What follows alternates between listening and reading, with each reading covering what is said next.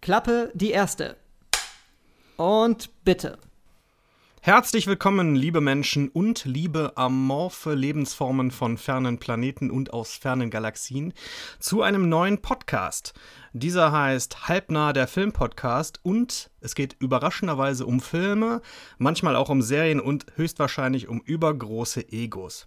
Speaking of übergroße Egos, mein Name ist Olaf Schmidt und ich mache diesen Podcast zusammen mit meinem kongenialen Partner Dennis Fuchs. Hallo Dennis. Hi Olaf und hallo liebe Zuhörer, die hoffentlich zahlreich sind. Und wir wollen in der ersten Episode auch nicht vergessen, ähm, den Jaden Martell Fanclub zu grüßen. Sehr richtig. Und Dr. Frank Mandel. Korrekt, ja, natürlich, natürlich. Hätte ich fast vergessen. Das war aber keine bösartige Absicht. Ich befürchte, es ja. gibt Leute, die haben diese Anspielung verstanden, übrigens. Ich hoffe doch. Also wer es nicht verstanden hat, darf gerne wieder abschalten. genau, das war der Eingangstest hier und einige von euch haben leider miserabel versagt. Olaf, ich hätte gerne für die erste Folge ja ähm, schon den Jingle fertig gehabt, also eine Intro-Musik, ne?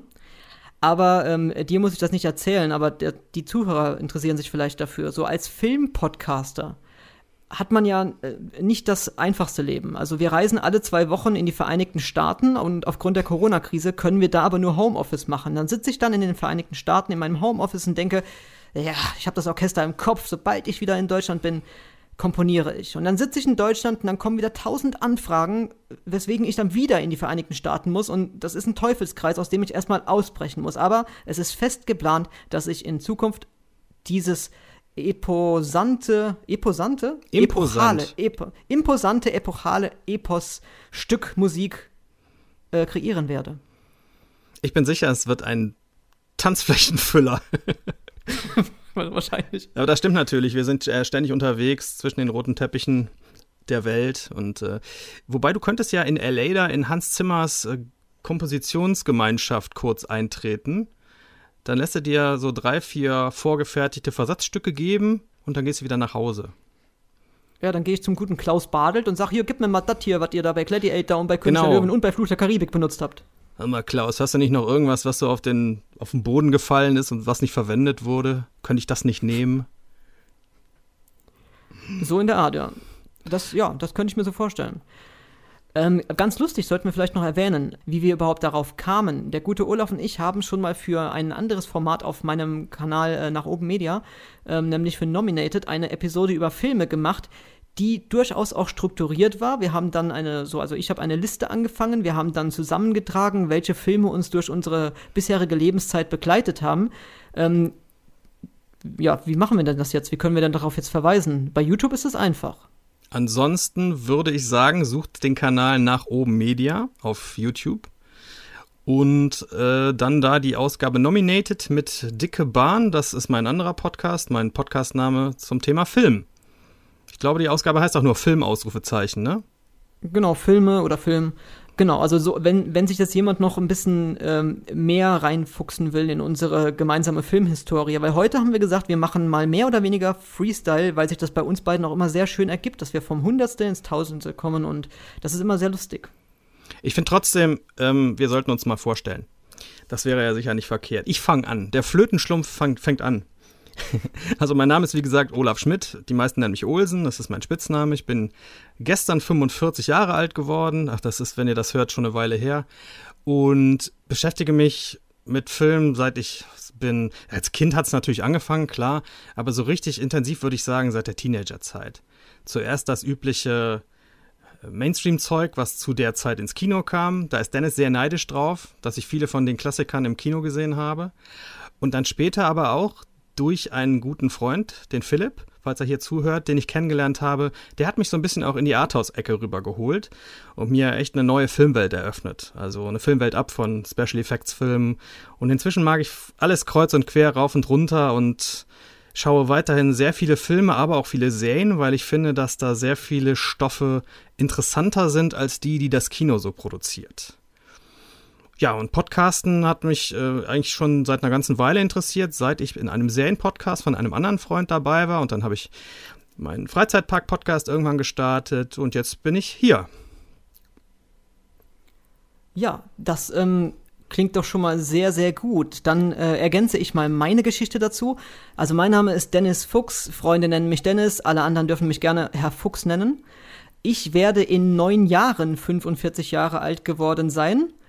Und ähm, bei mir kann man sagen, Podcast hat sich jetzt so mehr oder weniger erst durch diese Corona-Krise bei mir ergeben, dass ich mich da mehr mit befasst habe. Ich habe vorher schon mal immer so ein paar Sachen mir angehört, aber sehr sporadisch. Und mittlerweile höre ich auf dem Weg zur Arbeit, auf dem Heimweg oder egal, wo ich hinfahre, zu Hause bei der Hausarbeit, überall höre ich mir diverse Podcast-Geschichten an. Ähm, und den Olsen habe ich natürlich kennengelernt durch das gemeinsame Hobby Freizeitpark. Wir haben uns im Phantasialand in echt getroffen, ohne uns vorher bewusst gekannt zu haben. Und dann waren wir immer mal so lose in Kontakt. Das wurde dann immer ein bisschen enger. Und ja, jetzt äh, haben wir einen sehr regen Kontakt und haben dann auch noch festgestellt, dass wir neben Freizeitpark uns auch noch beide für Filme interessieren. Auch da durchaus beide einen gewissen Grad an Bewandertheit haben und auch musikalische äh, Gemeinsamkeiten haben. Und das äh, ist natürlich dann prädestiniert, dass man öfter mal gemeinsam podcastet oder allgemein miteinander zu tun hat. Richtig? Jawohl, so sieht das aus. Ich kannte deinen Kanal schon, bevor wir uns geke äh, gekennt, gekennt haben, kennengelernt haben, damals im Phantasialand. Ich hatte dich also schon mal gesehen vorher. Oh, das, das freut mich. Da hast du natürlich als YouTuber einen Vor- bzw. Nachteil, weil ich kenne dich, weil ich dich schon mal gesehen habe, ne, so als Erstzuschauer. Du hast keine Ahnung, wer ich bin. Weil A, habe ich den Podcast zu dem Zeitpunkt gerade erst angefangen gehabt und B, selbst wenn du meine Stimme kennen würdest, würdest du mich ja nicht erkennen auf der Straße. Was ich super finde übrigens an Podcasts, denn wir können direkt neben euch stehen und ihr werdet es nicht wissen. das, das, stimmt, ja. Also ich bin aber trotzdem erstaunt. Ich, ich erwähne das jetzt nochmal. Mein Kanal ist relativ klein mit 400 irgendwas Abonnenten. Das ist der, im Vergleich ist das recht klein, aber ich werde von einigen Leuten erkannt. Also auch im Phantasialand kamen Leute auf mich zu, ey, du bist doch der und der. Und neulich in Trips Drill hat mich ja auch jemand erkannt von den Ride Operatoren, ey, bist du Dennis? Ich erschrecke da immer wieder, weil ich habe gar nicht so viel Interaktion auf meinem Kanal und dann erschrecke ich trotzdem, dass sich mein Gesicht viele Leute scheinbar irgendwie eingeprägt haben. Ja, aber das mit der Interaktion bei YouTube, das ist ja echt so eine Sache, ne? Dass da, da jeder aus unserer Szene erzählt dir da, dass es viel zu wenig ist und man ein bisschen enttäuscht sei teilweise. Bei dir liegt es halt einfach daran, dass du verdammt gut aussiehst und sich die Leute natürlich in deinem Glanz baden wollen. Das mag sein. Da habe ich noch gar nicht. Natür doch, natürlich habe ich drüber nachgedacht. also genau. bitte, ich wollte gerade sagen. ähm, ja, äh, wir haben jetzt ähm, beide, also du und ich, wir haben jetzt in den letzten Tagen ähm, mehr oder weniger kultige Filme gesehen, die aber unterschiedlicher nicht sein könnten. In meinem Fall war das äh, Turtles 1 und Turtles 2 aus den Jahren 1990 und 1991, 92, so in den Dreh. Ja. Wie war denn bei dir? Was hast du denn gesehen? Ich habe äh, Glück gehabt, muss ich sagen. Wir wollten ja, wir hatten uns so ein bisschen vorgenommen, immer ein bisschen darüber zu sprechen, was man zuletzt gesehen hat. Und das vielleicht auf einen Film beschränken. Ich habe ähm, gestern noch meinen Lieblingsfilm Zurück in die Zukunft nochmal wieder gesehen. Mit jemandem zusammen, der diesen Film noch nie gesehen hatte. Das kann ich gleich noch ein bisschen zu erzählen. Der Film davor war nämlich Suspiria, das Original von Dario Argento. Und äh, Dennis erinnert sich lebhaft, welche äh, SMS ich ihm da geschickt habe. WhatsApp, Entschuldigung. What? SMS, bitte. Das ist 1998 oder was? Wobei ich zu meinem Geburtstag wieder SMS bekommen habe. Immer nur zum Geburtstag gibt es zwei, drei Leute, die schicken mir noch SMS. Das ist herrlich. Meine, mein, leider kriege ich keine Telegramme, das finde ich schade. naja, jedenfalls. Auf, dein, auf deinen Beeper noch was? Auf meinen Beeper ist leider die Batterie alle. Da kriege ich, glaube so. ich, nichts mehr drauf. ähm, Suspiria fand ich echt, echt scheiße. Das, dafür kann man mich jetzt fällen oder was? Ich fand es echt miserabel. Also das Original von Dario Argento. Aber darüber muss ich nicht viel erzählen, denn ich habe zurück in die Zukunft gesehen und das, äh, das war echt äh, wieder, wieder sehr toll und äh, vor allem auch cool, mal mit jemandem zu schauen, der das echt noch nicht kannte, weil man fragt sich ja schon, lebt der Film nicht hauptsächlich auch von Nostalgie und funktioniert der heute im Jahr 2020 noch für Menschen, die das zum ersten Mal sehen? Sagen die nicht, ja, es ist halt so ein nettes 80er-Jahre-Ding, aber hm, gibt mir jetzt nicht so viel. Bei meiner guten Freundin, mit der ich zusammen geschaut habe, war das Gegenteil der Fall. Der, die, die wusste halt so ein paar Sachen über den Film, kriegst du ja einfach mit, kulturbedingt, fand ihn aber richtig super auch und das hat mich total gefreut. Ähm, Hast du ihn jetzt auf Deutsch geschaut? Nee, auf Englisch. Auf, oh, das ist natürlich toll, wenn man dann noch jemanden hat, ähm, der dann auch auf Englisch mitschaut. Das ist ja auch nicht ähm, grundgegeben, sowas. Das ist richtig, aber da hatte ich ähm, eigentlich immer Glück. Auch bei meinen, bei meinen Partnerinnen, die hatten auch immer ein gutes, äh, gutes Sprachverständnis oder eine gute Sprachbeherrschung. Mit denen konnte ich eigentlich auch immer Englisch gucken und sonst macht man halt Untertitel an. Ähm, bei Zurück in die Zukunft geht es mir aber tatsächlich so, dass ich den Film schon so oft als Kind und als Teenager auf Deutsch gesehen hatte, dass ich heute noch die deutsche Tonspur als die normale empfinde und das Original irgendwie so, hm, warum sagen die so komische Sachen? es ist wirklich, ich, ich finde, ich würde sogar sagen, dass mir die deutsche Synchro in einigen Fällen echt besser gefällt. Andere Sachen sind also, nicht so gut von der, von der Wortwahl übersetzt, aber so die Stimmen teilweise, und das ist wahrscheinlich das letzte Mal, dass ihr das in diesem Podcast von mir hört, denn ich bin ein absoluter Befürworter von Originalversionen. Aber ich weiß nicht, ich glaube, das ist wirklich die Gewöhnung an die, an die alte Fassung oder an die deutsche Fassung. Also das ähm, habe ich jetzt gestern erst bemerkt. Ich habe nämlich gestern Turtles 2, ähm, das Geheimnis des Us gesehen und den kenne ich nur auf Deutsch seit meiner Kindheit. Und habe gestern aber mal so bei einig, der einen oder anderen Stelle mal ähm, kurz zurückgespult und auf die englische Tonspur geschaltet, einfach mal um zu gucken, weil ähm, der, der Antagonist von den Turtles ist ja der Shredder. Und da gibt es eine Stelle, wo Raphael gefangen genommen wird und Shredder taucht auf und dann sagt Raphael so, oh, Schröder ist auch da. Und da habe ich mir gedacht, okay, was machen die denn jetzt hier auf Englisch bitte, ne? Und aus, oh, Schröder ist auch da, wird im Englischen tatsächlich nur Shredder. Hm. Ja, das war's, ne? Und ähm, eine andere lustige Stelle, es geht in dem Film um ein Mutagen, welches dafür verantwortlich ist, dass die Turtles überhaupt zu diesen Turtles wurden, zu diesen Riesenschildkröten. Äh, und der Professor, der übrigens gespielt wird von David Warner, den man kennen könnte aus Das Omen oder auch aus Titanic. Ähm, und auch der, aus, und, ja? aus äh, Time Bandits. Da spielt er ja, ja ganz am Schluss diese eine Art Gottheit, würde ich sagen. Ist eine Art Gott hm? in dem Kosmos da. Also an sechs von sieben Tagen spielt er da im, im Moviepark, oder was wolltest du sagen? Nein, vielleicht sollten wir die Bezüge zu dem Freizeitparkkram weglassen. Das versteht Bandits. doch kein Mensch hier, der zuhört und nichts mit der Szene zu tun hat. Außerdem habe ich den Namen falsch gesagt. Macht nichts. Okay, also jedenfalls sagt dieser David Warner, der erklärt halt was, bla bla bla bla bla und dieses Mutagen und dieses Mutagen so und so und so. Und äh, zwei der Turtles hören zu und denken sich die ganze Zeit nur, ja, ja, wir verstehen kein Wort. Und der andere sagt dann so, äh, wer will zu seiner Mutter gehen? Ja, wer will denn zu seiner Mutter gehen? Also aufgrund von Mutagen, ne? Muttergehen. Ach Gott, ähm, oh, Schmerzen. Ja. Aber im Englischen äh, geht's dann nur, äh, I don't know anything oder irgendwas in der Art, irgendwas ganz doofes, was null lustig ist. Und das habe ich dann auch so gemerkt. Da war die deutsche Fassung für mich, weil ich damit auch aufgewachsener bin, ähm, aufgewachsener bin vor allem, äh, lustiger als, als im Englischen, weil im Englischen gar kein Witz eingebaut wurde an dieser Stelle. Mhm. Das dürfte aber eher die Ausnahme sein. Das ist äh, so eine Tendenz im deutschen Synchrogewerbe, Sachen lustiger machen zu wollen, als sie ursprünglich intendiert waren. Ich weiß nicht, warum das so ist, ob man davon ausgeht, dass das deutsche Publikum einen Film besser findet, wenn er lustiger ist. Ich weiß es nicht. Es ist, da gibt es wirklich ganz, ganz schlimme Beispiele. Eins fällt mir ein, das erzähle ich mal eben. In äh, Monty Pythons, äh, boah, ich habe heute wieder Wortfindungsschwierigkeiten. Ich, äh, falls ihr erst hier eingeschaltet habt und noch nicht den Vor das Vorgeplänkel gehört habt, ich hab, war Sushi essen und bin ganz schön vollgestopft.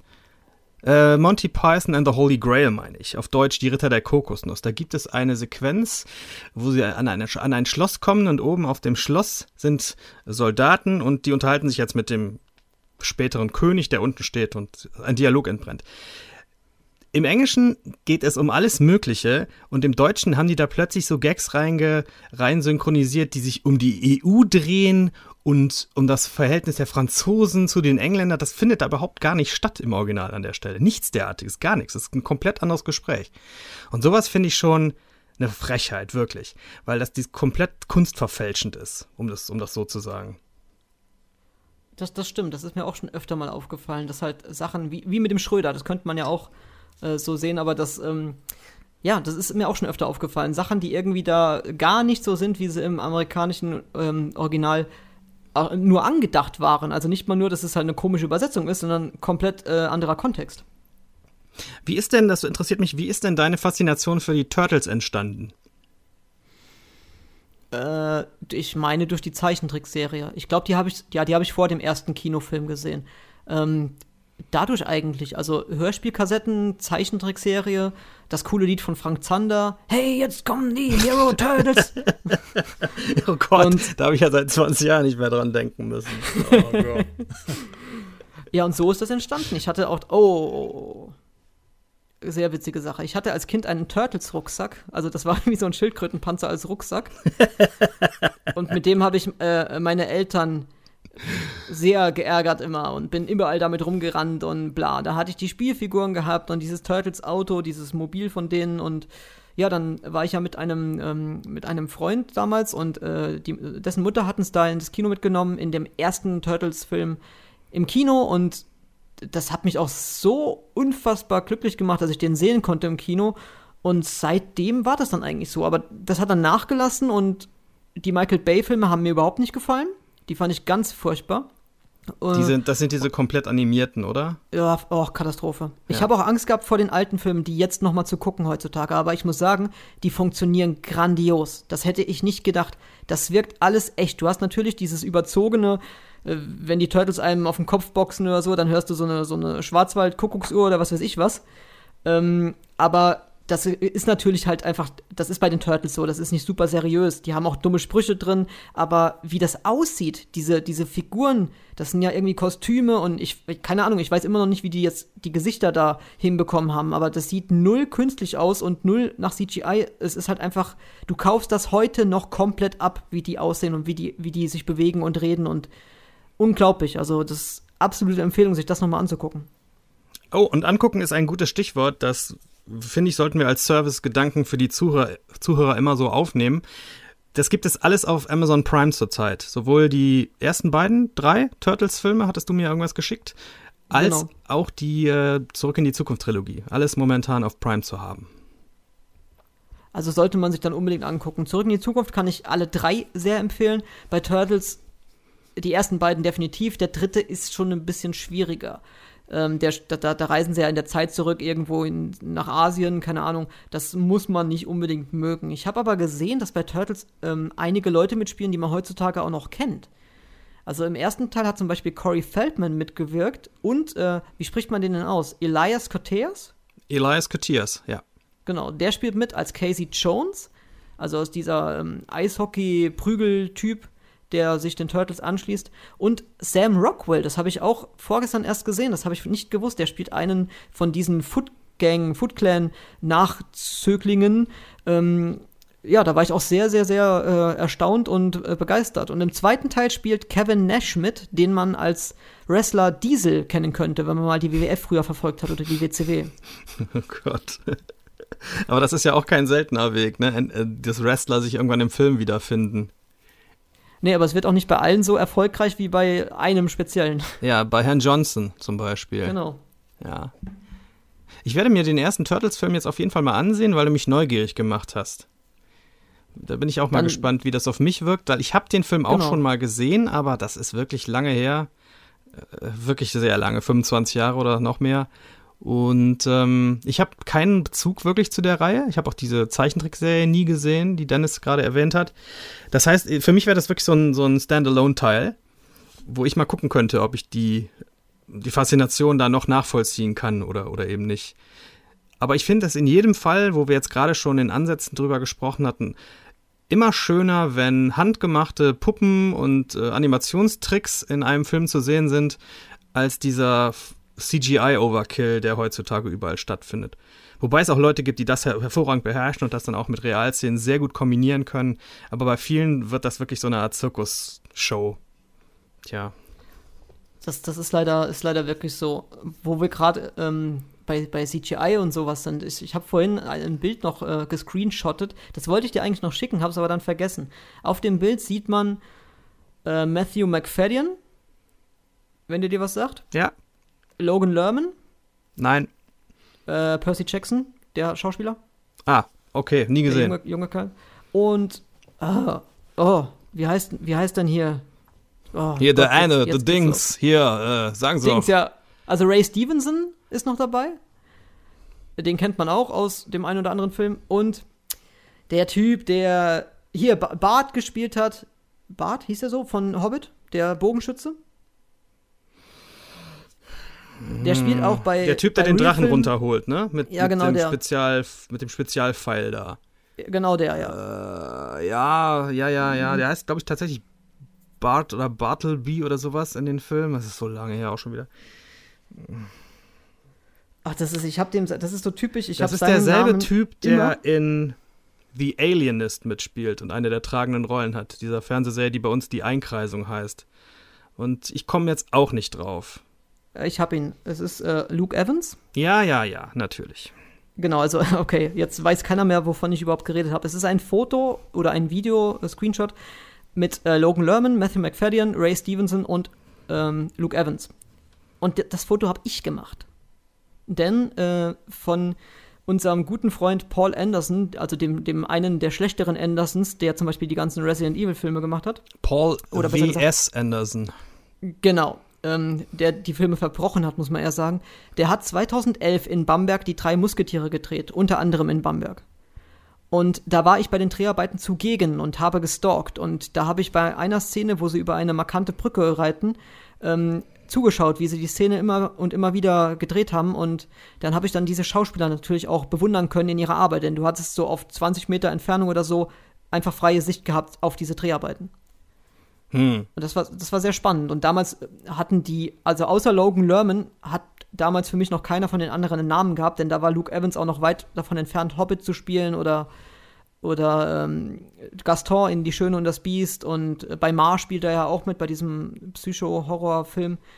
Ja, und das hat mich dann doch sehr gefreut, da mal zuschauen zu können. Aber der Film ist natürlich einer der besseren von Paul W.S. Anderson, aber grundsätzlich finde ich seine Filme nicht ganz so toll, weil das halt auch so typisches CGI 3D Ja, ja, das ist schon so. ist. Das ist halt auch so ein Typ, der sich null für Figuren interessiert.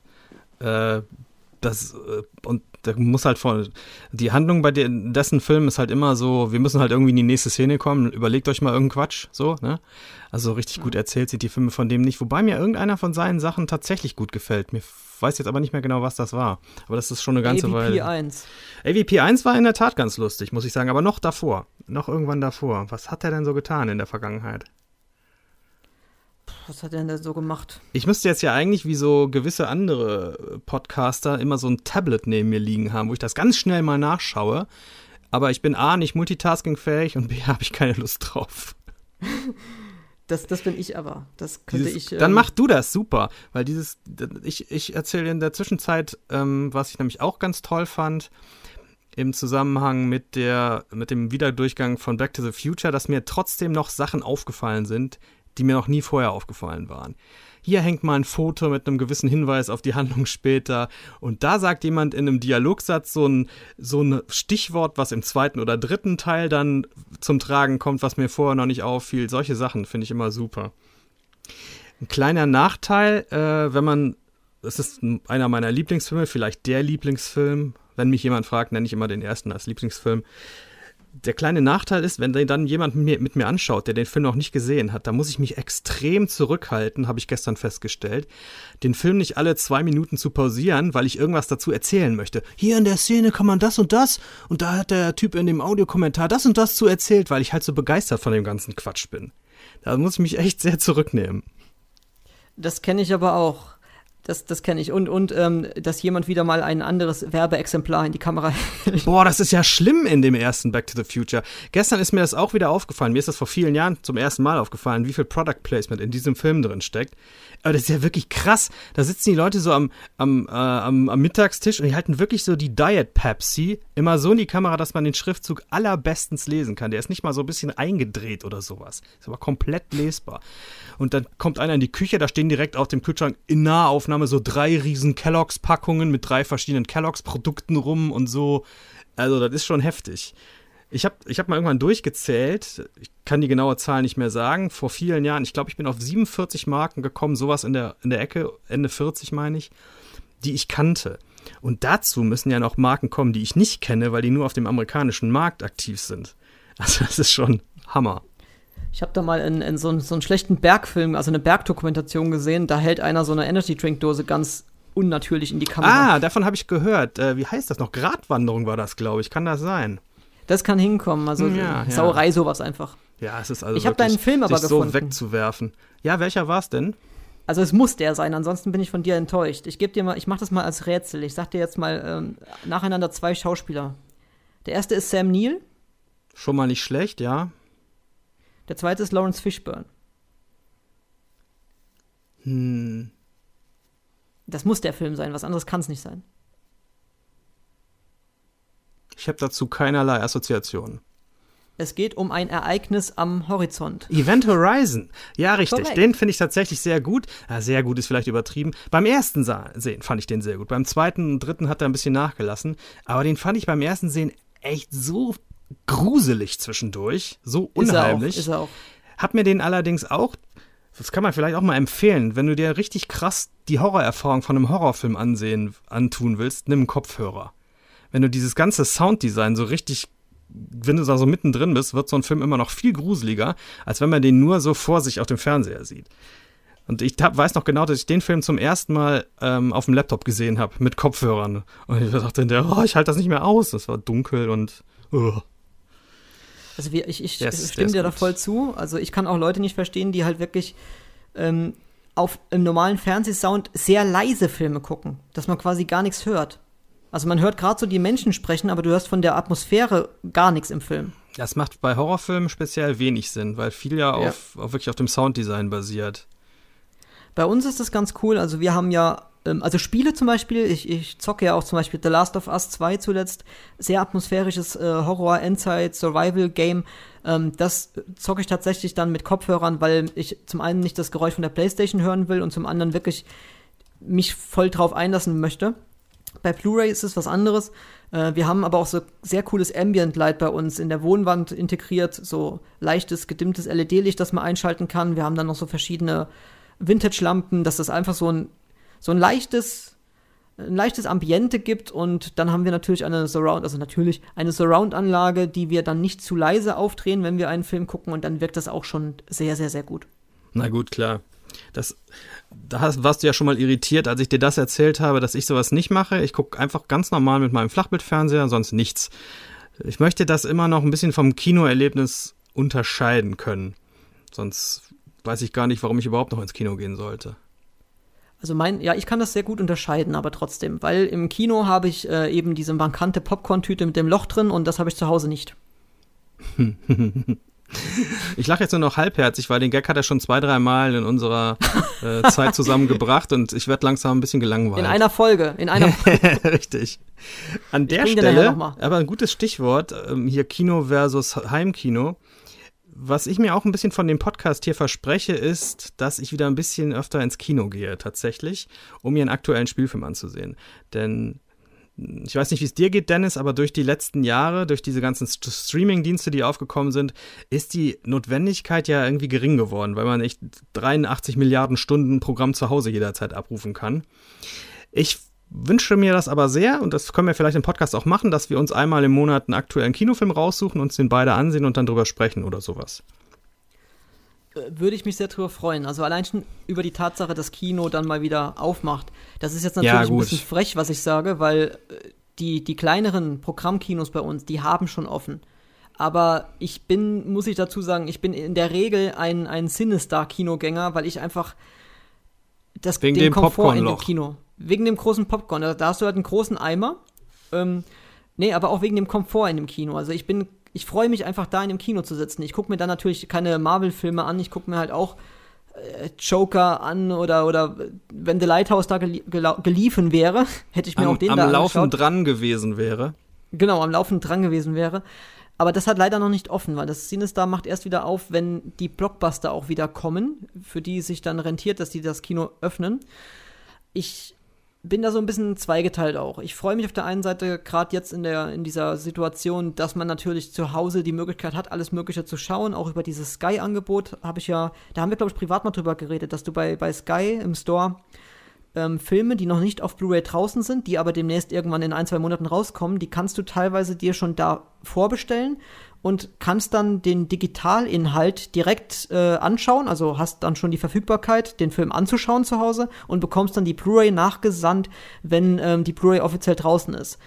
Aber äh, auch in Hinsicht auf Netflix und Amazon Prime und was nicht alles gibt, ich hoffe trotzdem nicht, dass dass das das Kino kaputt macht. Im Sinne von, dass auch die Produktionsfirmen sagen, wir produzieren jetzt nur noch für Netflix oder für Streaming-Plattformen und ähm, konzentrieren uns jetzt gar nicht mehr darauf, für das Kino zu produzieren. Das wäre für mich sehr, sehr schade, weil Kino ist für mich auch echt ein, ein Rückzugsort, wo man einfach mal die Realität hinter sich lassen kann und sich mal wirklich auf einen Film einlassen kann, auf einer großen Leinwand mit Popcorn-Geruch, wo ich ja sehr großer Fan von bin. Und das wäre für mich sehr, sehr, sehr schlimm, wenn das wegfallen würde.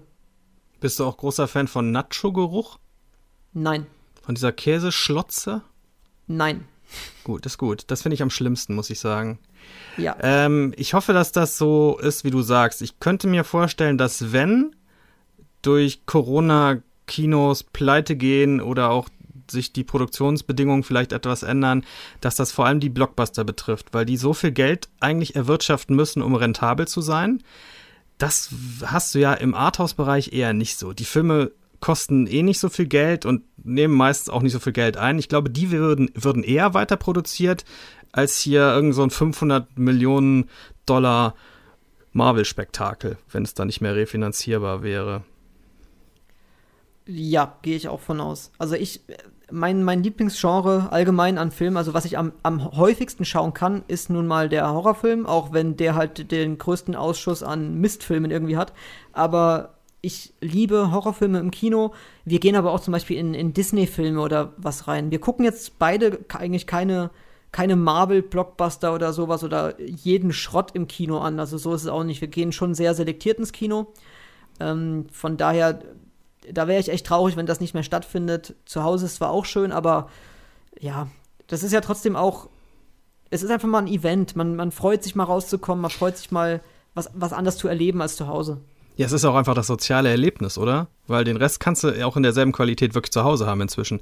Aber dieses Erlebnis, mit vielen Leuten zum gleichen Zeitpunkt einen Film zu schauen und die Emotionen, die der Film dann halt überliefert, so in einer Gruppe zu empfinden, das finde ich schon was Besonderes, muss ich sagen.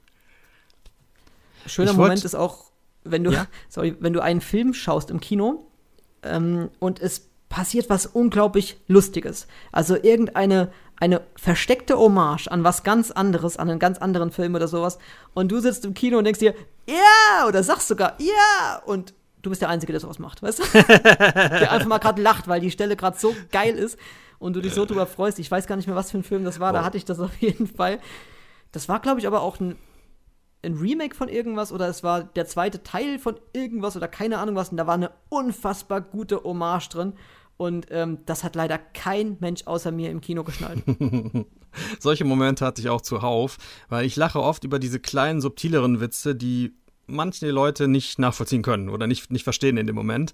Und dann lachst du halt da als Einziger. Aber das ist dann halt so.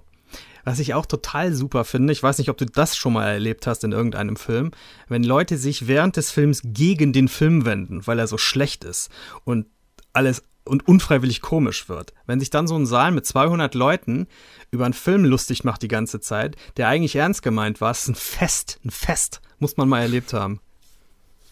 Erlebt man sowas vermehrt auf dem Fantasy Filmfest? Nee, da eher nicht. Da ist eher das Gegenteil der Fall. Da sind die Leute, das finde ich, ah, ich kriege jetzt wieder Dresche dafür, aber ich finde, die Leute sind sehr unkritisch da. Weil das sind alles so richtige Genre, Genre-Buffs, so richtige Hardcore-Nerds. Da darfst du auch keine Kritik äußern an, an irgendwelchen sakrosanken Filmemacher. Heiligen Kühen so. Ich weiß noch genau, dass ich mal beim Fantasy Filmfest Bad Taste gesehen habe, den Erstling von Peter Jackson ich fand ihn nicht so gut. Tut mir leid. Ich finde, das ist im Vergleich zu Braindead noch ein wirklich Film, der drei Ligen drunter spielt.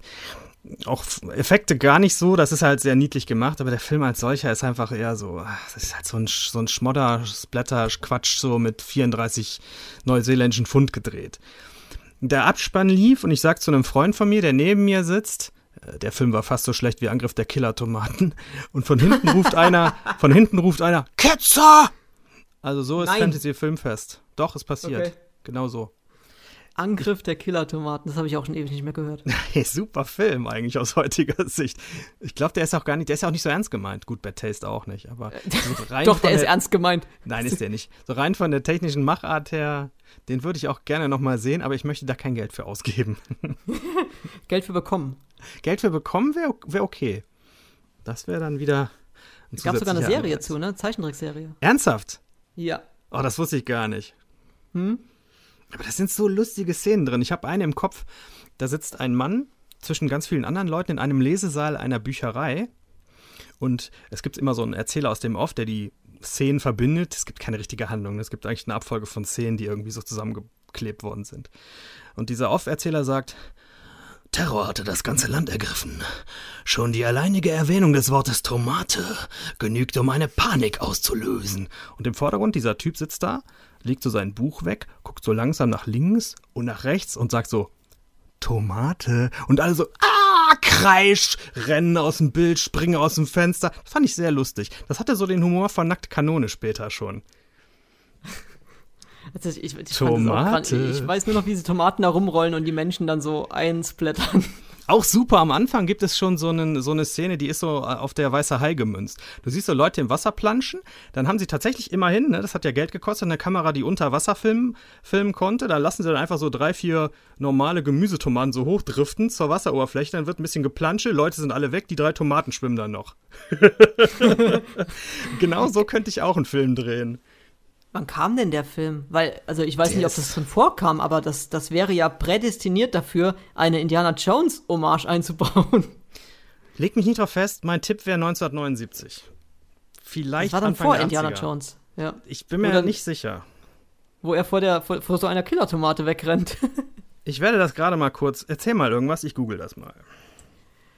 Ja, äh, das, ich fand so Filme kaum, früher. Kaum auf, ja, äh, ich fand so äh, Filme früher aber allgemein sehr lustig. Also der ist jetzt speziell lustig, aber es gab ja auch noch, was weiß ich, so mit so Killerratten und äh, Killerspinnen und was es nicht alles gab. Es gab ja für jeden Mist gab es ja irgendeinen Film. Killerfrösche natürlich, also die Turtles, ne?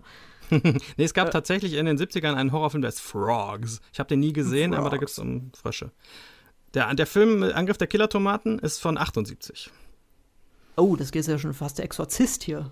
Oh ja. Grandios. Jetzt habe ich aber doch, jetzt habe ich doch richtig Bock bekommen, muss ich sagen. Ich glaube, ich gucke nachher mal, ob ich den nicht doch irgendwo kaufen kann oder sowas für wenig, wenig für, Geld. Für viel Geld. Ja, sicher, ich, ich gebe da keine 12 Euro für aus. Aber wenn sie die gebrauchte DVD für 3, 4 Euro bekommen könnte oder sowas, könnte man drüber reden. So mit Tomatenmarkresten dran. Richtig. So. Special Edition Steelbox.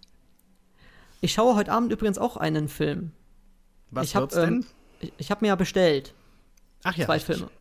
Also den Turtles 1 hatte ich schon und ich habe mir jetzt den Turtles 2 dazu bestellt. Den habe ich gestern geschaut. Und heute schaue ich auch einen Film, auf den ich mich jetzt schon richtig freue, nämlich Die unendliche Geschichte.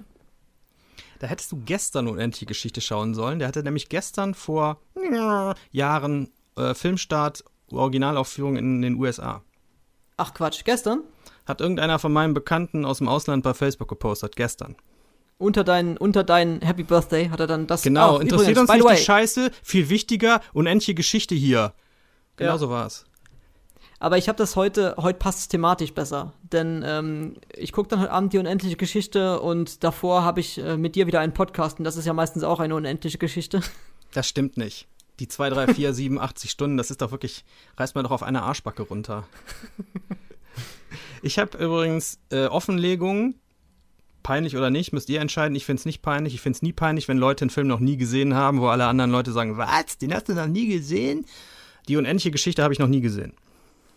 Was? Den hast du noch nie gesehen? Nee, habe ich noch nie gesehen. Okay. Das gibt's gar nicht, ne? Ist aber so. Aber solltest du gucken. Ich kenne natürlich sehr, ein paar, ich kenne natürlich die entscheidenden Figuren und sowas inzwischen, weil das ist genau wie äh, Back to the Future. Das ist halt so Kulturgut, da kriegst du einfach mit irgendwann. Ich kenne den mhm. Song mhm. und all die Dinge, aber den Film gesehen habe ich noch nicht. Gibt's bei mir aber auch sowas. Aber äh, bevor ich jetzt sage, guck dir den unbedingt an, äh, warte mal, was ich dir schreibe heute Abend oder morgen. Mhm. Ich jetzt sage, ich gucke ihn dir unbedingt an, aber ich habe den jetzt auch schon längere Zeit nicht mehr gesehen. Ja, das ist manchmal tatsächlich so, dass man denkt, ach, das war so ein toller Film, damals 1988. Und dann habe ich den Anfang der 90er nochmal gesehen, war immer noch toll. Und dann schaut man den nochmal 25 Jahre später und denkt, ai, ai, ai, ai, ai, würde ich jetzt nicht unbedingt mehr weiterempfehlen. Aber da drifte ich noch einmal kurz ab in das Freizeitpark-Genre, denn im äh, ehemaligen Warner Bros. Movie World gab's äh, oder gibt's heute im Moviepark noch diese Wasserbahn äh, Excalibur und das war ja früher die unendliche Geschichte und das hat mich als Fan der Filme sehr, sehr, sehr begeistert, dass da die Geschichte nachge gemacht wurde im Endeffekt, du kommst in so eine Bibliothek, dann schrumpfst du und dann bist du auf einmal in Phantasien und fährst dann an diesen Charakteren vorbei, die du aus dem Film kennst. Das war sehr Ah. ein sehr schönes ähm, zusätzliches Erlebnis zu den Filmen. Ah, das ist natürlich immer schön, klar. Wenn man solche ähm, Erinnerungen damit verbinden kann. Ich dachte, du wolltest jetzt was zu Eraser erzählen. Im äh, Moviepark, die Achterbahn, die heute, jetzt heißt sie inzwischen Lucky Luke, aber die letzten Jahre hieß Ja. sie MP Express, die hieß aber ursprünglich Eraser, nach dem Schwarzenegger-Vehikel aus den 90ern. Gar kein schlechter Film, finde ich, ehrlich gesagt. Wolltest du was sagen, Dennis? Dann warte ich so lange. Ja, ähm, dass es sich angeboten hat, nachdem wir vorher über unendliche Geschichte reden, dass ich dann über die Achterbahn Eraser spreche. Ja, das müssen wir jetzt endlich mal ausgleichen hier. So einen qualitativ hochwertigen Film wie Unendliche Geschichte muss sofort ne? Mit einer qualitativ hochwertigen Bahn. mit, einer, mit einem qualitativ hochwertigen Film, hochwertigen Film wie Eraser gekontert werden, aus dem mir nämlich noch eine Szene einfällt, die ich damals irre witzig fand. Und vielleicht habe ich sie mir nur eingebildet und sie ist anders im Film, aber so erinnere ich mich dran. Da gibt's äh, Schwarzenegger ist der Gute logischerweise, James Caan ist der Bösewicht in diesem Film. Ich weiß nicht mehr, was der so tut, aber er hat einen Assistenten, der irgendwie neu ist. Und der macht, der verrichtet diverse Dinge im Laufe des Films und fragt James Caan, bittet James Caan immer wieder um eine Bewertung seiner Tätigkeit. Wie, wie war ich denn? Wie ist die Be ich brauche eine Bewertung und sowas. Und ganz am Schluss des Films gibt es äh, irgendwie so eine Szene, die sich zuspitzt, dann erschießt James Caan, der, der Assistent kommt wieder und sagt, wie ist denn meine Bewertung? Dann erschießt James Caan seinen Assistenten und sagt, eins plus. Fand ich, fand ich immer super. Habe ich auch direkt wieder Bock drauf, mir das doch mal reinzuziehen. Den habe ich so gar nicht mehr auf dem Schirm, das ist schon zu lange her. Ich weiß noch genau, wie das Cover aussah und alles. Aber im zweiten Teil, äh, hast du den gesehen? Gibt einen zweiten Teil davon? Ja. Ähm, Bist du äh, sicher? James, ja, ja, James Caan ähm, hat Ach, dann, jetzt kommt wieder äh, einer von seinen beliebten Wortwitzen. Macht euch etwas gefasst, meine Damen und Herren. James Caan hat dann seinen ursprünglichen Job an den Nagel gehängt, ist Schriftsteller geworden und äh, fährt in verschneite Berge. Mhm. Hat dort einen Autounfall und wird von einem seiner größten Fans, weiblichen Fans, gepflegt. Achso, du wolltest tatsächlich auf einen existierenden Film hinaus. Okay. Ich dachte, du wolltest mir Natürlich. jetzt wieder eine Variation des Filmtitels präsentieren. Das macht er nämlich gerne und meistens ganz lustig, muss ich zugeben. Äh, ich bin jetzt aber gerade über James Caan. Habe ich übrigens, darf ich das noch eben sagen? Misery Ja, habe ich auch noch nie natürlich. gesehen. Der ist der Film, auf den hier gerade angespielt wurde. Was? Den hast du noch nie gesehen? Nein, weil da möchte ich tatsächlich nach wie vor zuerst das Buch lesen. Ich weiß nicht, ob das schlau ist. Ist das so viel besser denn der Film oder warum? Äh, bei Stephen King meistens und bei Büchern allgemein auch meistens. Dass das Buch besser ist, meinst du? Ja, okay. Ja, ja. Ich hatte ja. mich auch ein bisschen ver ver verdrechselt. Ja, ich, Ich möchte ja trotzdem, gerade ich möchte trotzdem zuerst das Buch lesen. Ist halt so. Okay, ja, ich lese gerade Sarah von Stephen King und ich wusste nicht, dass ich den Film schon gesehen habe. Das habe ich erst, als mir der, der Name des Hauptcharakters ähm, so bekannt vorkam, habe ich mal gegoogelt. Äh, es gab schon einen Film dazu, der hieß im Original Bag of Bones und ich glaube im Deutschen auch. Und äh, da spielt Pierce Brosnan mit und der Film ist absolut schlecht. Äh, das Buch ist aber richtig, richtig gut. Okay. Und ich weiß zum Glück nicht mehr, was genau passiert ist. Ich weiß nur, dass der Film scheiße war. Aber das Buch fesselt mich gerade ungemein. Ich wollte aber gerade auf was anderes raus. Es gibt bei mir auch Filme, die ich noch nie gesehen habe. Das liegt zum einen daran, dass ich mit diesen Filmen meistens nicht viel anfangen kann. Der Separate, der Kumpel von mir, der ist ja so ein, das ist ein Rapper. Und Rapper sind ja auch Mafiosis gleichzeitig, also Mafiosi. Alle. und alle Rapper, ähm, nicht nur Chata. Und deswegen ähm, guckt dieser Separate auch gerne mal Sachen wie Heat und Der Pate und was es nicht alles gibt. Heat habe ich durchaus mal gesehen, aber ich habe noch nie Der Pate gesehen. Da, da rennst du bei mir ja offene Türen ein. Ich habe den Paten gesehen, aber das ist echt nicht gut, wenn wir sowas in der ersten Ausgabe erzählen. Das wird uns. äh. Aber was nützt ja nichts. Jetzt haben wir das Thema aufgemacht. Ich finde den Film nicht so gut. Es tut mir leid. Ich finde den auch nicht richtig schlecht. Das ist so ein mittelmäßiger Film für mich. Aber da sind einige Szenen drin, die ich extrem überzeichnet finde.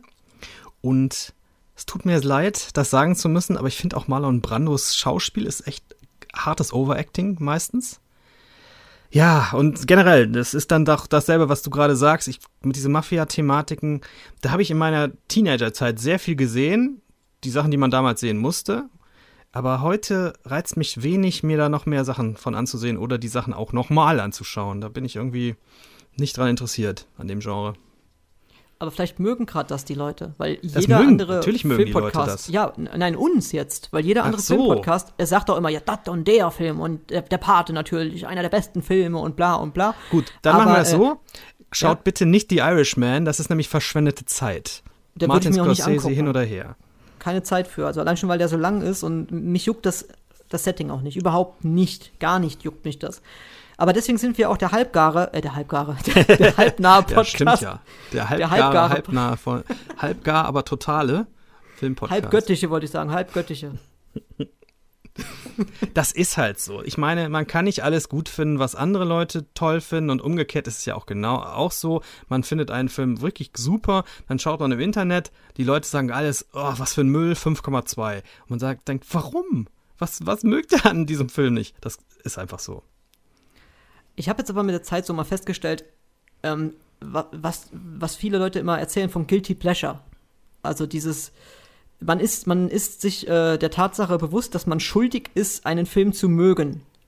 Ähm, und da gibt es bei mir auch so Filme. Das sind zum Beispiel so Sachen wie die Turtles, weil das sind ja jetzt zum Beispiel keine, das sind ja jetzt keine hochwertig oder intellektuellen Filme. Aber es ist ein Film, bei dem ich mich sehr, sehr, sehr gut unterhalten fühle und äh, der auch mit Kindheitserinnerungen zu tun hat. Es gibt aber auf der anderen Seite auch so Sachen wie zum Beispiel die neue Interpretation von Suspiria aus 2018, den ich mir anschaue und mir einfach nur denke, ja, das ist wahre Filmkunst. Da passt von der Kameraeinstellung bis hin zu, was weiß ich, passt alles, was bei dem Film so drin ist, äh, abzüglich der letzten zehn Minuten. Aber ähm, weißt du, wie ich meine? Es gibt Filme, da, da, da, da würdigst du einfach die Art, wie der Film gemacht ist. Und es gibt Filme, die guckst du dir an und kannst es einfach nur genießen, ohne dass du groß drüber nachdenkst.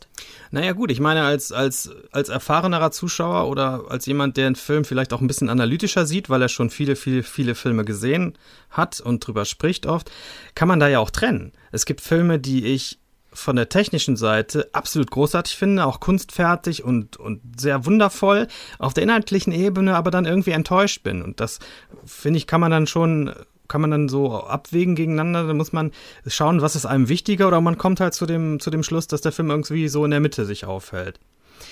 Was mich aber doch interessiert, was empfindest du denn als Guilty Pleasure und ist das für dich irgendwie ein Problem? Shades of Grey. Mhm, okay. Warum ist das für. Ich verstehe, ich verstehe dieses Konzept Guilty Pleasure nicht. Entweder Sachen gefallen einem, einem oder nicht. Also, was ist daran, warum muss man sich da schuldig fühlen? Ich weiß gar nicht, wo das herkommt. Das ist halt einfach so dieses, es gibt Filme, die jetzt vielleicht nicht ganz so einen guten Ruf haben oder die vielleicht nicht ganz so hochwertig sind, aber die einem durchaus selber gefallen, wo man sich dann so ein bisschen sagt, ja, ich muss mal sagen, der gefällt mir gut. So Ja, ich kenne das, ich kenne das auch, aber ich, ich habe halt den, vielleicht mein, nur, nur ich, aber ich habe halt den Arsch in der Hose zu sagen, ich finde den Film super, ist mir vollkommen egal, was ihr davon haltet. Ich, ich stehe diesem ganzen Konzept Guilty Pleasure immer sehr kritisch gegenüber. Meiner Meinung nach sind das Leute, die kein Selbstwertgefühl haben oder kein Selbstbewusstsein, um ihrer Peer Group gegenüber zu vertreten, dass sie was toll finden, was die aber nicht toll finden und vielleicht immer drüber herziehen. Oder haten, wie man neudeutsch sagt. Aber da muss man einfach sagen, ja, ist doch nicht mein Problem, wenn ihr den Film nicht magt. Ich finde den trotzdem super. Ja, ich auch. Ich wollte doch nur irgendwas äh, mit, mit Fachlinguistik hier vorbringen. ja, ist ja super, aber das kann man ja wirklich auf einer grundsätzlichen Ebene mal diskutieren. So ähnlich ist es ja auch, es gibt ja Leute, die irgendwelche Künstler nicht mögen, aber die dann so ironisch hören. Wenn ich das mitbekomme. Ja, Scooter, ich war jetzt beim Scooter-Konzert, aber so ironisch. Was? Wenn du das irgendwie unterhaltsam findest, was da stattgefunden hast, dann fandst du das gut. Belüg dich doch nicht selbst, sage ich dann immer. Und das ist halt der Punkt, den ich gerade machen wollte. Ja, ich bin da ja sowieso schmerzfrei. Also Shades of Grey, muss ich sagen, die gefallen mir. Ich gucke mir die mal gerne an. Das sind jetzt keine Filme, wo ich sage, oh ja, hier, ne? Das sind so meine Lieblingsfilme. Aber es geht um Sex, also gefällt mir der Film. Und dafür ist es aber äh, durchaus jetzt kein billiger Porno, sondern es hat schon irgendwie eine Story, es hat tolle Musik und ich sage ja auch zum Beispiel, dass ich in Titanic fünf, sechs Mal im Kino war und da schäme ich mich auch nicht für. Früher hätte man sich vielleicht schämen können, weil da durfte man ja nicht sagen, dass man Leonardo DiCaprio cool findet. Aber heutzutage ist man ja cool, wenn man sagt, Leonardo DiCaprio ist super. Ich habe neulich noch eine Diskussion im Internet gehabt äh, mit einer Freundin von mir, die wirklich entsetzt war, als ich gesagt habe, ich mag Dirty Dancing. das ist offensichtlich auch sowas, was man in gewissen Kreisen nicht darf. Weil muss man einfach schlecht finden. Ich glaube ja oft, dass diese Leute diese Filme überhaupt nie gesehen haben. Naja. Das kann natürlich gut sein, ja. Also ich, ich wüsste jetzt nicht, was man an Dirty Dancing. Das ist eigentlich ein. Das Dirty Dancing ist für mich zum Beispiel ein Film, ähm, den, den, den kann man oder den darf man gar nicht schlecht finden. Der Film ist, der steht so über diesem ganzen Kri- Kritikertum, weißt du? Das stimmt schon, weil das ist halt einer der Filme, wo das Publikum ganz anders abstimmen würde als die Kritikerriege. Wie, ja. das, wie das ja oft bei dieser Art von Film ist. Ich finde jetzt rein von der, ich, ich finde es schwierig bei Kunst von objektiven Kriterien zu reden, ne? oder von einer objektiven Ebene. Aber selbst wenn man den Film nicht mag, und ich finde ihn jetzt auch nicht total super oder so, aber da muss man doch trotzdem zugestehen können, das ist ein solide gemachter Film mit netter Musik und einer, ja, so einer, so einer okayen Story. Da gibt, ich finde, dafür kannst du jetzt schon nicht eins von zehn raushauen oder so. Ja, das ist das, das natürlich. Also ich bin sowieso, äh, ich bin, also unabhängig davon, ich bin jetzt auch kein Freund von ähm, mich überall anschließen. Zum Beispiel hier Shawshank Redemption ist der beste Film, den es gibt und bla und blub, ne? Äh, es gibt ja auch viele Leute, die haben dann zum Beispiel, die, die gucken dann ja, wie gesagt, die Verurteilten und der Pate und was weiß ich was und das sind so die besten Filme der Welt und keine Ahnung was und das und das und das ist schlecht. Da bin ich jetzt auch äh, kein Freund von mich da irgendwo wo anzuschließen. Deswegen Dirty Dancing ist jetzt keiner meiner Lieblingsfilme, ist aber einer der Lieblingsfilme meiner Frau. Ich habe ihn auch schon ein, zwei Mal gesehen oder dreimal, aber ähm, der Film hat seine Daseinsberechtigung und ja, ich finde, den kann man trotzdem nicht kritisieren. Der ist so, wie er ist und da hat man nicht das Recht zu sagen, der ist schlecht gemacht oder der ist scheiße, finde ich, bei dem Film. Ja, das, das, äh, das stimmt. Äh, viele, vieler, vieler, viele Mal, vielmals, mein Gott, vielerorts, was will ich denn sagen? Oft, ja, das Wort war es. Oft verselbstständigen sich diese Sachen ja auch, speziell heute im Internet. Wenn du hundertmal zu lesen bekommst, als jemand, der jetzt, sagen wir, anfängt, sich für Film zu interessieren, der Pate ist der beste Film, dann hast du ja schon so eine Erwartungshaltung, dass es schon schwer wird, so eine Gegenposition dazu aufzubauen, als wenn du überhaupt gar nichts über den Film wüsstest und da ganz neutral rangehen könntest.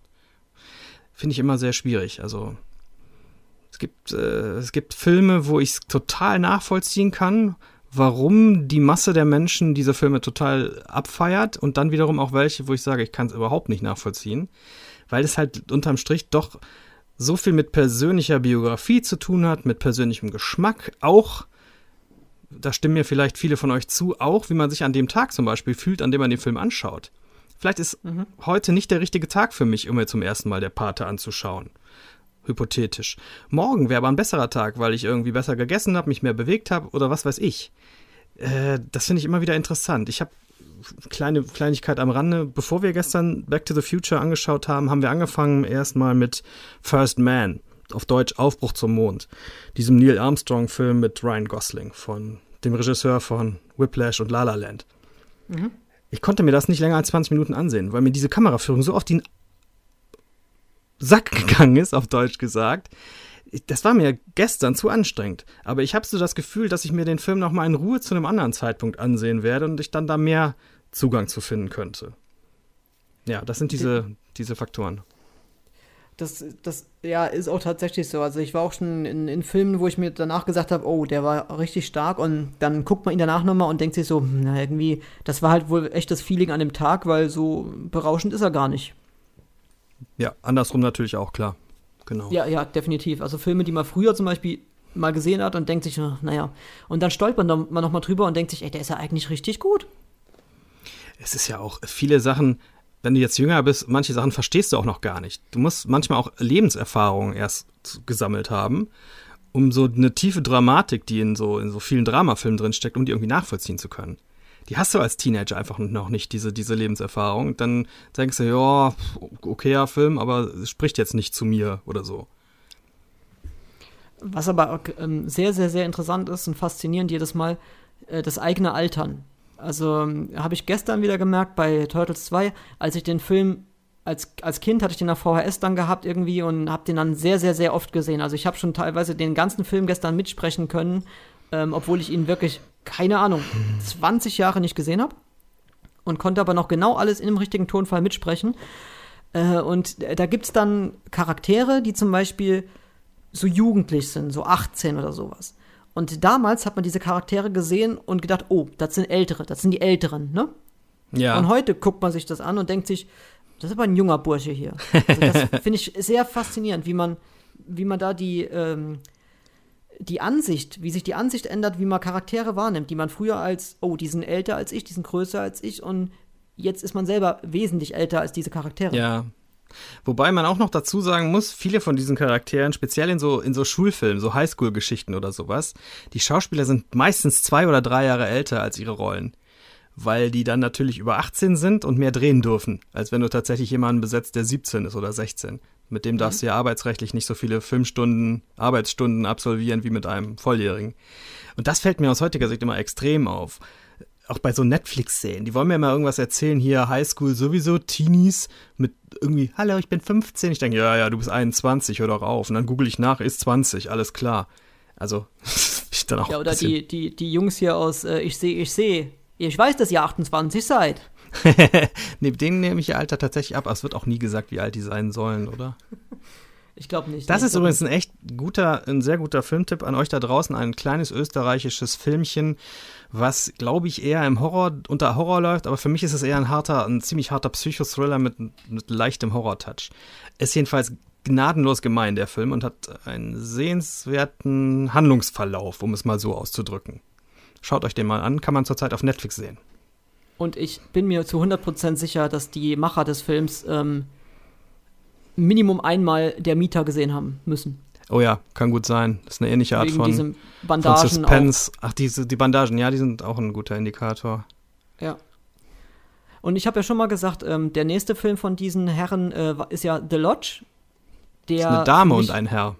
Eine Dame, stimmt, ist eine Dame und ein Herr. Ähm, das nächste Werk ist The Lodge, der dann schon internationaler ist und der gefällt mir auch richtig gut, wenn nicht sogar noch besser, weil ähm, ich sehe, ich sehe, habe ich dir ja schon mal gesagt, hat so noch diesen, so ein bisschen diesen Funny Games Look, ne? Also vom. Ja, auch so ein bisschen deutscher Autorenfilm halt, ne? Alles so ein genau. bisschen wenig, also wenig Kamerabewegung, viel, viel, äh, Stativaufnahmen, recht ruhig erzählt. Trotzdem finde ich, eine gewisse interne Spannung ist immer da. Genau, und bei The Lodge ist es schon, das spielt ja in so einer Hütte im, ach, keine Ahnung, irgendwas Kanada oder weiß der Geier, Colorado oder wo auch immer. Ähm, Hauptsache Italien. Hauptsache Italien, ja, genau. Alberta oder Colorado, Hauptsache Amerika. Ähm, auf jeden Fall äh, da irgendwo und der, der ist von der Atmosphäre halt viel düsterer und auch nochmal ein bisschen professioneller gemacht, wie ich finde. Und hat natürlich einen ausschlaggebenden Punkt, warum man sich den Film anschauen sollte. Und dieser wäre? Jaden Martell wahrscheinlich. Jawohl, das ist richtig. Wir sind der internationale Jaden Martell Fanclub, obwohl ich noch nie was mit Jaden Martell gesehen habe. Aber ich bin schon bekehrt worden zur Kirche des Jaden durch besagten Herrn Dennis Fuchs hier. der Jaden Martell, ja. Ja, das ist ihr, so ein Running Gag wollt, zwischen uns, müsst ihr nicht verstehen. Nee, aber wenn ihr ihn verstehen wollt, müsst ihr unbedingt ähm, die zweite Episode dann auch anhören. Da sollten wir das dann unbedingt erklären. Muss ich dann alle Jaden Martell-Filme gesehen haben vorher? Ich habe übrigens tatsächlich doch einen gesehen. Und zwar ja. dieses Book of Henry-Ding heißt das, glaube ich, ne? The Book of Henry. Da spielt er mit? Da spielt, da spielt er mit? Der, spielt Henry. Oder dieses Kind zumindest, ja. Ach, hör auf. Er ist so.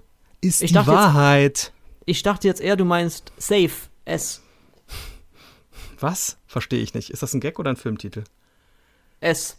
S, der Film. It. ja, die, die beiden neuen Verfilmungen. Da spielt er mit, der Jaden. Der Jaden ja, aber nicht der Jaden Martell, sondern unter seinem früheren Namen Jaden Lieberher. Ach ja, richtig. Das hatte ich schon wieder verdrängt. Also, dass er einen anderen Namen hatte ursprünglich. Vielleicht heißt er auch bei The Book of Henry Jason Lieberher, weiß ich nicht. Mit Sicherheit. Aber ich bin mir ist, ziemlich sicher, dass er da mitspielt. Als, ja, der ist bestimmt älter als äh, S. Und als, als The Lodge.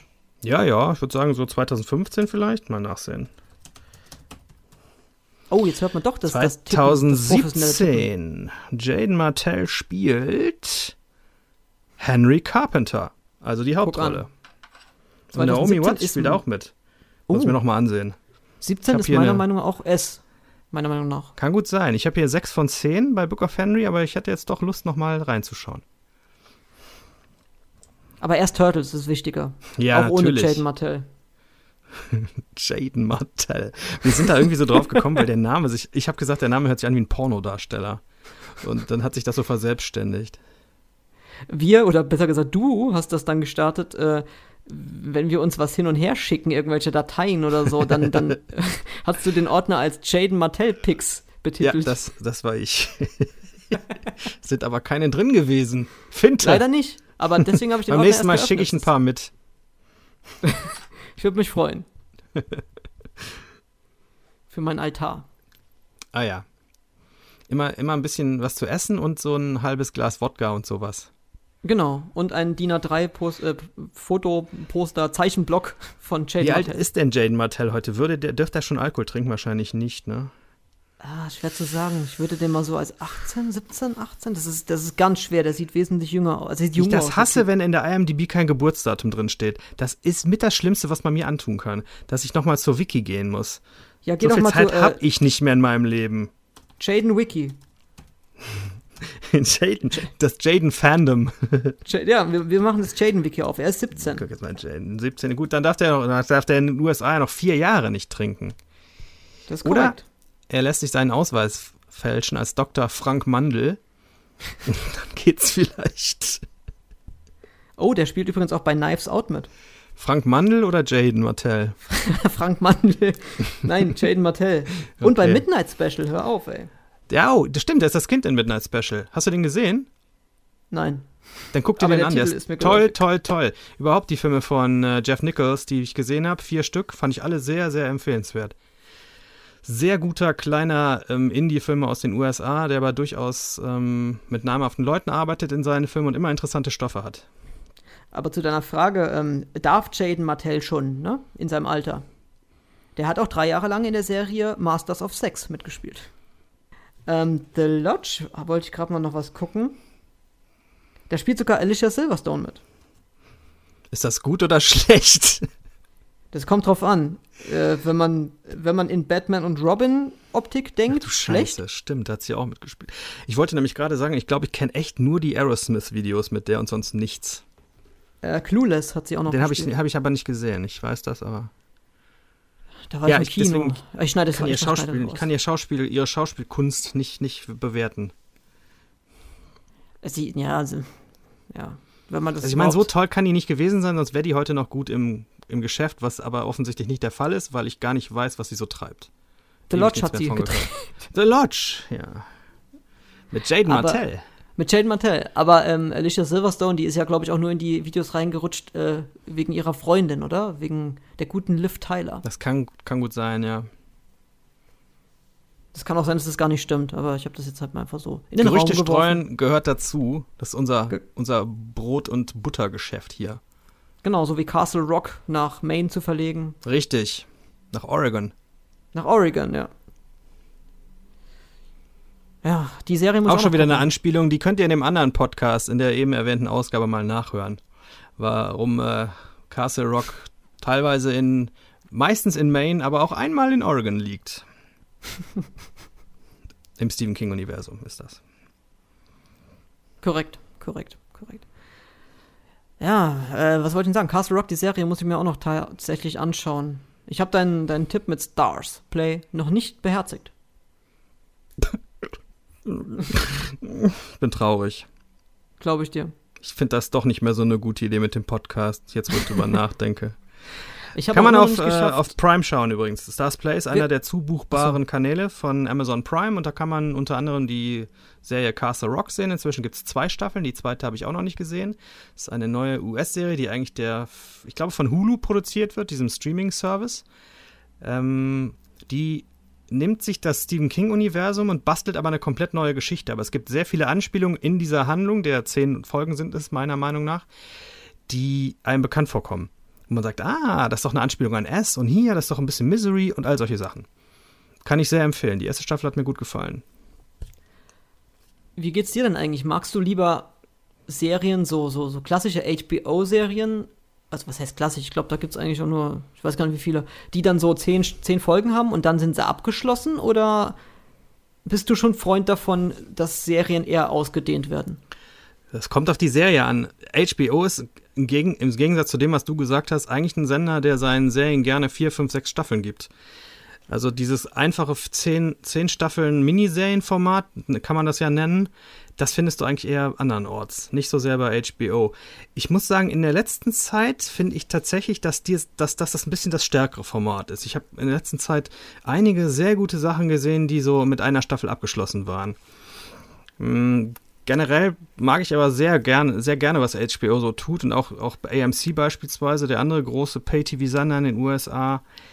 Was ich absolut nicht mehr sehen kann heute oder auch noch nie gut konnte, sind so normale Network-Serien, NBC, ABC, wo Fall der Woche, ne? Fall der Woche und, und die kannst du nächste Woche wieder einschalten, ist wieder alles auf Null. Du musst auch die Folge davor nicht gesehen haben, du verpasst absolut nichts, bis auf den Fall der Woche halt. Das ist nicht so mein Ding, die, diese Art von Serie. Ich brauche auf jeden Fall ein, ein Fortsetzungselement äh, irgendwelcher Art. Ja, gut, ist das, das bei dir? Ist auch so. Also, warum ich auf HBO kam und dann aber wieder gedacht habe, nee, irgendwie nicht so, wie du schon richtig erkannt hast. Ähm, ich bin das erste Mal tatsächlich über HBO gestolpert durch die Serie damals Band of Brothers. Das ja. war so 2001, meine ich. Und das war ja eine Miniserie mit zehn Folgen. Das stimmt. Und danach kam noch äh, The Pacific von den gleichen Machern, die dann aber halt logischerweise den Pazifikkrieg äh, thematisiert hatten. Und das waren auch zehn Folgen. Deswegen war ich da so drauf eingestellt, ah, okay, das sind so, und dann habe ich gedacht, naja, gut, dann kam Game of Thrones, dann kam dies, dann kam das und das sind alles irgendwie länger, langwierigere Sachen. Vorher, HBO ist ja bekannt geworden, würde ich sagen, mit den Sopranos. Das ist ja mhm. so, was heutzutage immer so rangezogen wird als die Serie, die das goldene Zeitalter der Fernsehserie so eingeläutet hat. Es gab aber auch davor schon Qualitätsproduktionen auf, auf HBO, so, so ist das nicht. Aber danach hat der Sender ja wirklich, dann kamen so Sachen wie The Wire später und äh, was weiß ich, Boardwalk Empire, die haben wirklich richtig viele gute Sachen gemacht. Da interessiert mich aber trotzdem mal, wie verhält es sich denn, wie, wie bewertest du Band of Brothers versus The Pacific? Äh, oje, oje, oje. Da machen wir jetzt ein Riesending auf. Also, Vielleicht können wir auch eine einzelne Folge draus machen, wenn dir das Wahrscheinlich schon, ja. Also ich bin, das kann man jetzt schlecht sagen. Großer Fan ist jetzt sehr dumm in dem Fall, aber ich. Äh, ich finde es geil, wenn sich Leute gegenseitig geil. totschießen. Ich bin sehr interessiert an äh, den Zweiten Weltkriegshandlungen in der Normandie. Muss ich sagen. Das ist für mich, für mich der interessanteste Schauplatz. Das liegt zum einen daran, ähm, dass ich damals in äh, James Ryan im Kino war 98 meine ich. Äh, und ich habe danach gab es für die für die Xbox gab's eine Spielserie, die heißt Brothers in Arms und da hast du quasi den Weg der Easy Company ähm, nachgespielt. Also authentisch gesehen war das alles so nachgebaut, denn die Macher des Spiels, die sind wirklich in die Normandie ge gereist und haben Fotos gemacht und haben sich die ganzen Karten und wie alles aussah, das haben die anhand der Fotos dann authentisch nachkreiert in dem Spiel, sodass du auch die, die Missionen, die du hattest, du musstest zum Beispiel in diese Stadt, um das und das einzunehmen, oder du musstest dich mit der und der Truppe da und da treffen. Und das hat dich dann durch diese authentisch nachgebildeten äh, Orte geführt. Und als Bonus, wenn du eine Mission geschafft hattest von dieser Story, dann hast du zum Beispiel Artwork-Bilder gesehen. Das waren dann Vergleichsfotos. Äh, alte Fotos aus, aus 44, als, die, als das echt damals war, ähm, im Vergleich mit den Fotos, die das Produktionsteam vor Ort gemacht hat, im Vergleich mit, wie sieht es im Spiel aus. Und das hat mich unglaublich äh, fasziniert damals alles schon, zumal das auch irgendwie romantisch gezeichnet war alles. Also auch bei James Ryan gibt es ja zum Beispiel die eine oder andere Szene, wo in, im Sonnenuntergang die, die Kompanie da marschiert und man sieht so die, die Felder von der Normandie und wie die Sonne drauf untergeht und alles sieht irgendwo ein bisschen romantisch aus, so lustig das klingt. Das hat mich ewig fasziniert und deswegen ist für mich so dieses Normandie-Gebiet Normandie ähm, der interessanteste Kriegsschauplatz und natürlich dann auch durch Band of Brothers, weil man dann noch mal tiefer in diese Zeit, zumindest in den ersten Folgen, äh, da eintauchen kann, bevor es dann nach Holland, nach Belgien und final dann nach Deutschland geht und nach Österreich. Punkt. Hm. Ja, und deine Meinung zu, jetzt weiß ich immer noch nicht, was deine Meinung zu beiden genau. Serien ist. ähm, ja, ich, ich wollte damit sagen, in meinen kurzen Sätzen wollte ich eigentlich sagen, ich finde Band of Brothers zu, äh, besser als The Pacific. Ich kam da besser rein, ich konnte mich da mehr mit identifizieren. Äh, ich habe auch also willst du jetzt von mir wissen, was ich jetzt davon besser finde oder wie ich ja, zu dieser Art genau das will stehe? ich wissen. Okay, also nicht, was ich, ob, ob ich das kritisch sehe, dass sowas gezeigt wird. Nee, das interessiert mich stehe. ja gar nicht, deine Meinung im Detail. Ich will nur wissen, ob es besser ist. Nein, nein, schon, wenn du es das erzählen besser. möchtest, gerne, mach. Es ist besser. Ja, finde ja. ich auch. So war's. Punkt. Nein, ich soll ich noch, ich könnte auch noch ein paar Sätze dazu sagen, wenn du möchtest.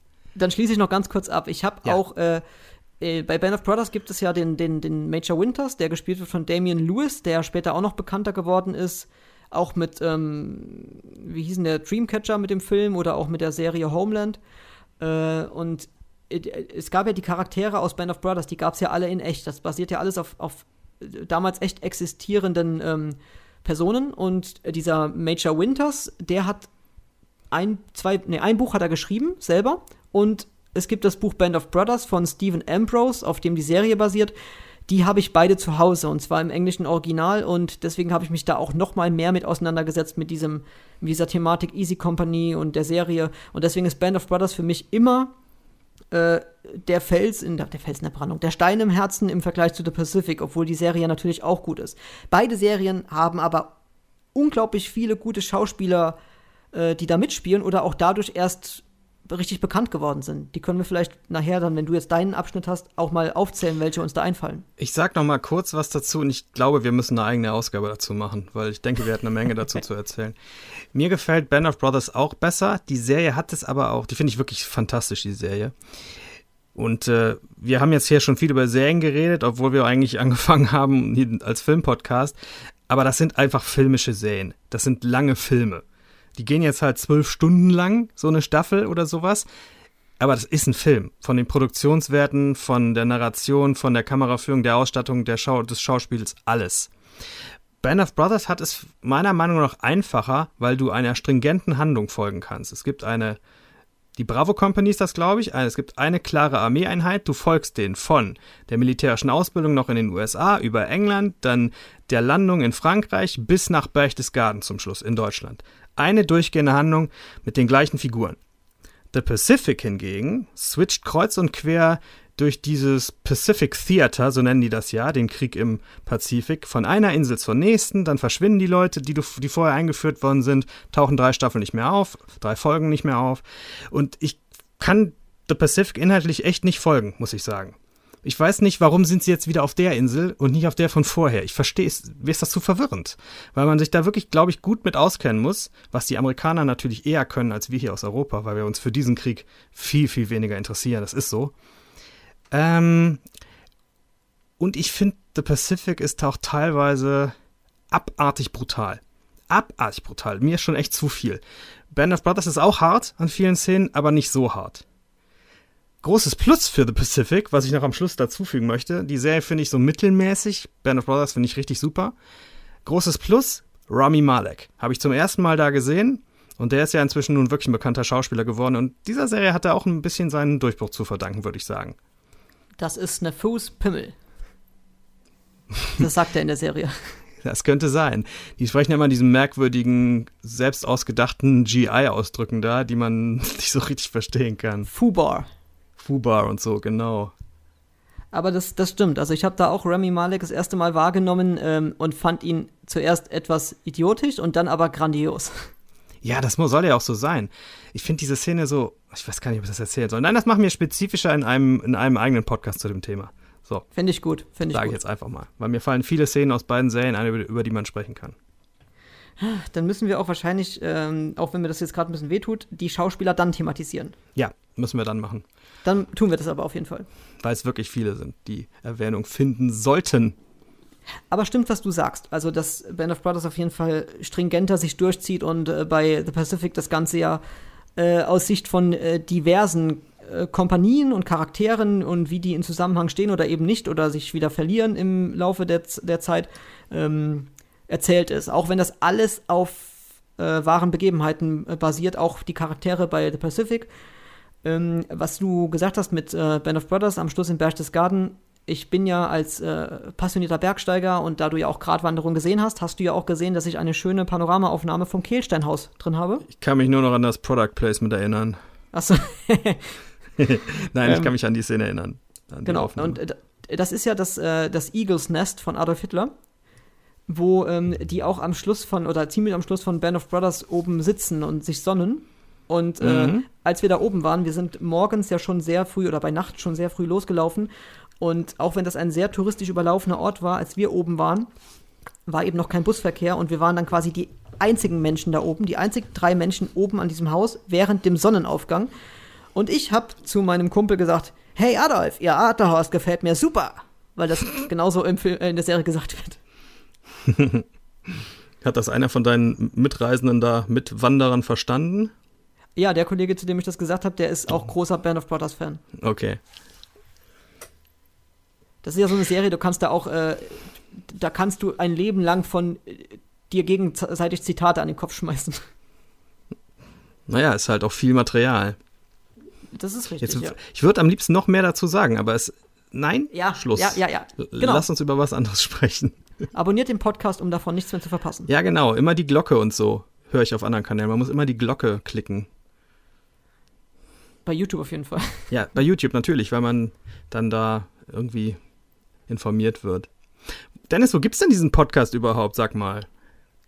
Also den Podcast gibt es ähm, natürlich bei YouTube wird es den geben und auf den äh, von Anchor angestreuten Portalen, die da wären zum Beispiel Apple Podcast oder Spotify oder äh, was verteilen, wo verteilen die denn noch hin? Google, dieser. Genau. Äh, und dann so lauter so kleine amerikanische Podcast-Portale, die, die, wir hier, die wir hier alle nicht kennen. Ich möchte aber eins von denen ist Podbean. Das muss, kann ich empfehlen, weil da könnt ihr den Podcast runterladen auch. Ähm, Podbean man muss sich nicht mal anmelden. Man kann bei Podbean die einzelnen Episoden tatsächlich einfach runterladen. Wir haben keine Homepage für diesen Podcast, werden wohl auch keine machen. Also wenn ihr euch den Podcast runterladen wollen würdet, als altschulig runterladen wollen würdet, als MP3 oder so, wäre Podbean eine Adresse. Ansonsten könnt ihr natürlich einfach einen Podcatcher installieren oder den habt ihr ja sicher schon irgendwie installiert und auf dem Handy und dann findet ihr den Podcast einfach über die Suche bei iTunes und sowas. Ich hoffe, dass das inzwischen drin ist bei iTunes. Ich bin mir noch nicht so sicher. Werdet ihr aber bald erfahren. Aber in der, in der Zukunft dann auf jeden Fall. Also mein- Außerdem, darf ich Ja. das noch eben sagen, Dennis? Natürlich. könnt ihr uns natürlich auch anschreiben oder kommentieren, könnt ihr natürlich bei YouTube, aber es gibt auch einen Twitter-Account und eine Facebook-Seite, jeweils unter Halbnah der Filmpodcast. Da könnt ihr hinschreiben und was kommentieren und es gibt auch ganz traditionell eine E-Mail-Adresse, nämlich halbnah.gmx.de, falls jemand nochmal eine schöne E-Mail schreiben möchte. Es wird beantwortet, kann ich versprechen. Da wür- würden wir uns auf jeden Fall drüber freuen. Also wir sind beide große Fans von Interaktion. Ähm, ja, und das kommt halt, wie gesagt, für mich immer sehr viel zu kurz. Also ich würde mich da sehr drüber freuen. Ich mag das sehr gerne, denn wenn Leute ihre Erlebnisse mitteilen oder wie sie zu diversen Dingen stehen. Ich finde das sehr, sehr, sehr schön, sowas. Ja, würde mich auch freuen, auch wenn ihr zum Beispiel Meinungen zu Filmen oder Serien habt, die wir jetzt besprochen haben, schreibt sie uns doch einfach mal. Ich finde das immer sehr schön, andere Sichtweisen auch kennenzulernen und das hilft mir auch oft manchmal zu verstehen, warum Leute etwas besser oder schlechter finden als ich. Genau. Machen wir eigentlich auch einen Insta-Account, da haben wir uns nie wirklich drüber geeinigt. Das habe ich mir gerade gedacht, als du äh, aufgezählt hast, wo wir überall munter vertreten sind. Also es, es wäre schon toll.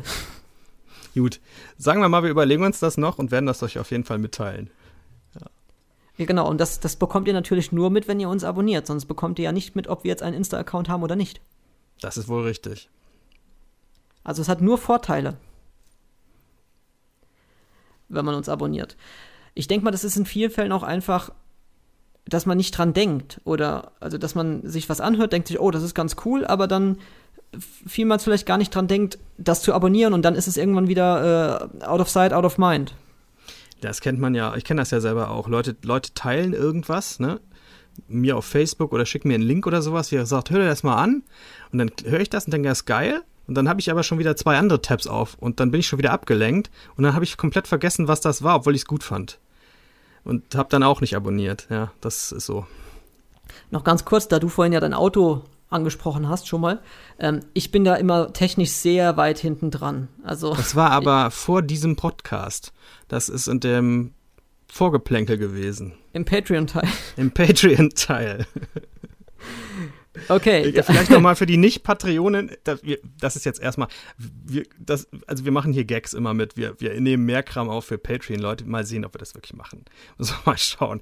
Ähm, ich hatte im, Vor, im Vorfeld erzählt dem Dennis, dass mein Kofferraum kaputt ist, mir das aber egal ist, weil ich die Sachen ja auch auf die Rückbank werfen kann. Äh, Das ist die Kurzfassung, so. Genau, und ähm, jetzt wollte ich sagen, dass ich sehr weit hinten dran bin, was die Technik im Auto angeht.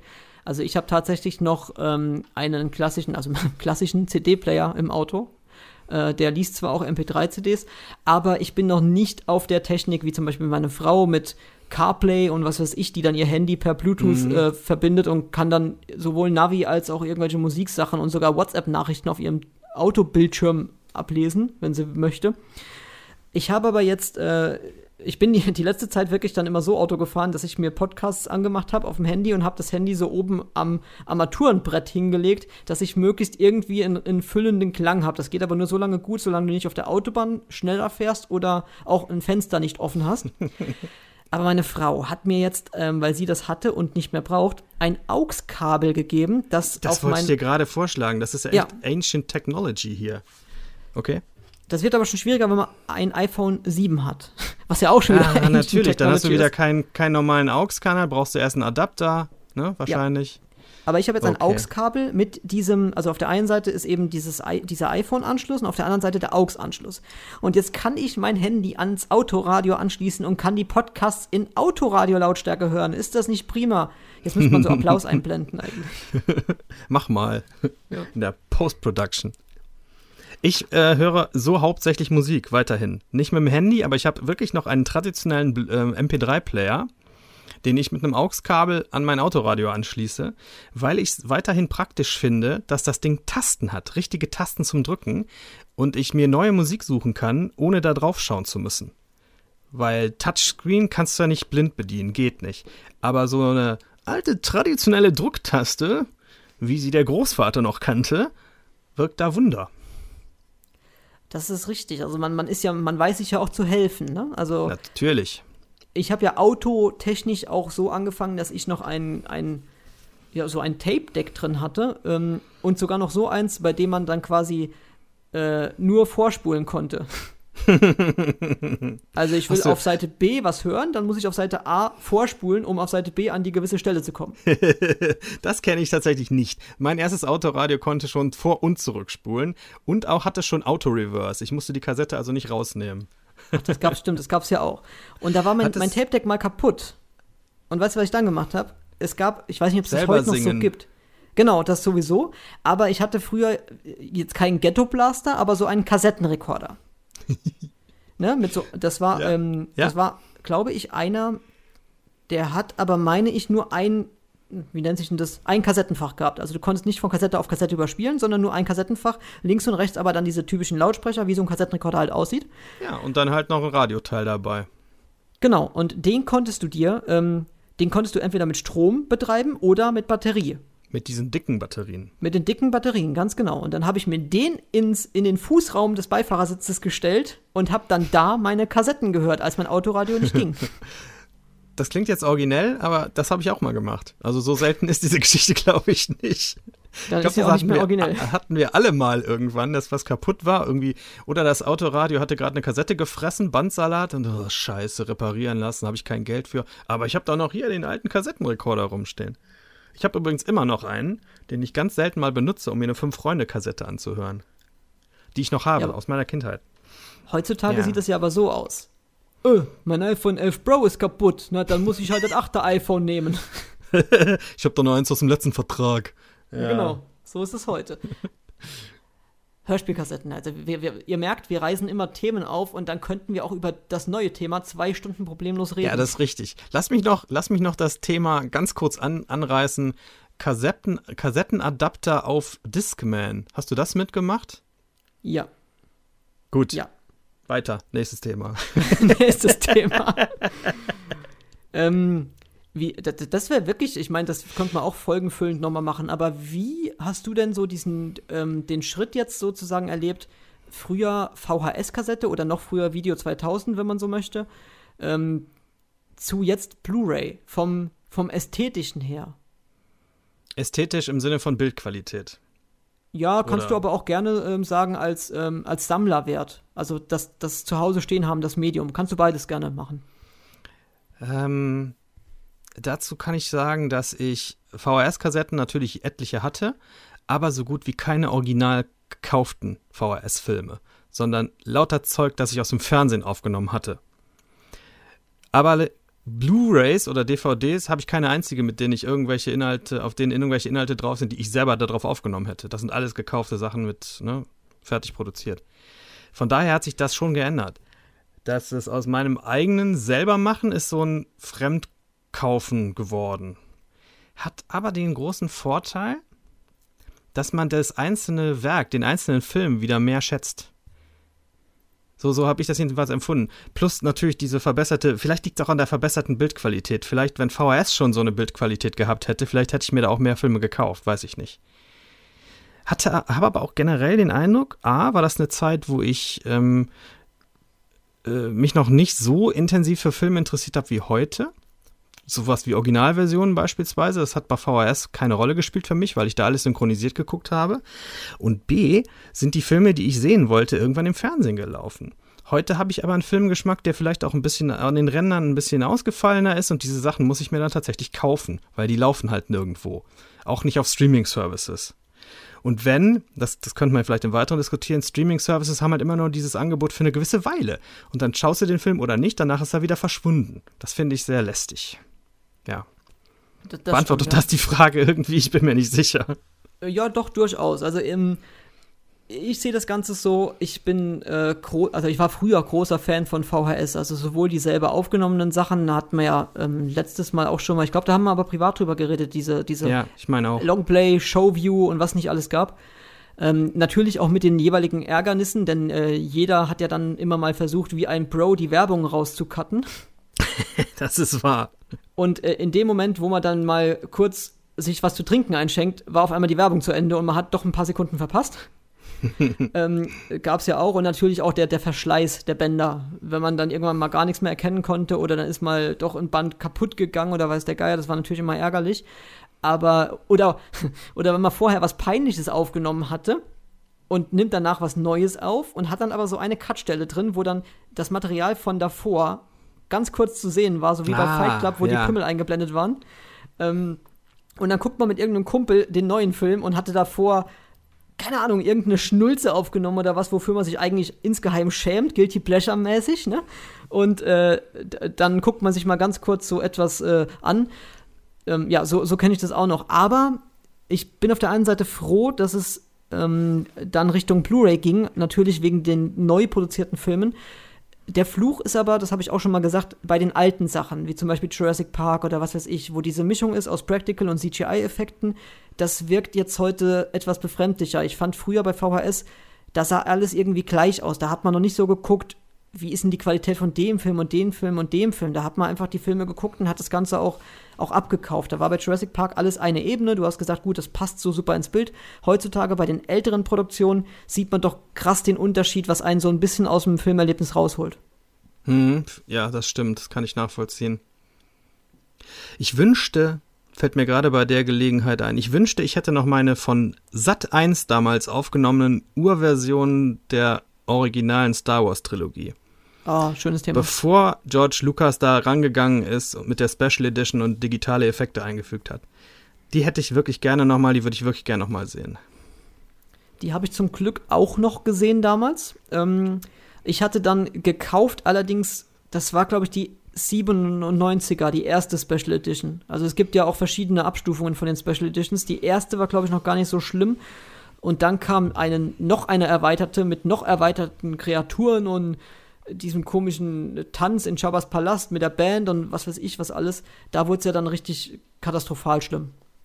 Hm. Es, wird ja, es gibt ja immer noch das Gemunkel, dass eine Despecialized-Edition mal bei Disney Plus kommen sollte.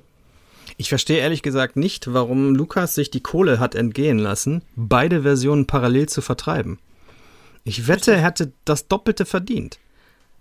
Eine super ja. Special Edition DVD-Box für 50 Euro pro Film. Die Leute hätten sie trotzdem gekauft, weil halt beide Versionen drauf gewesen wären.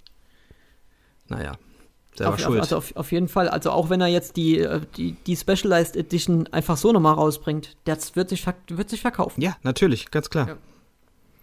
Gerade jetzt in dem, in dem Zeitraum, wo die Filme halt ein gewisses Alter erreicht haben und viele Leute so nostalgisch sind, und das sind auch viele Leute, die haben das, die haben das Alter und die Finanzen, um da ordentlich Kohle rauszuhauen für. Ich würde jetzt nochmal die Originaltrilogie an deren Stelle ins Kino bringen.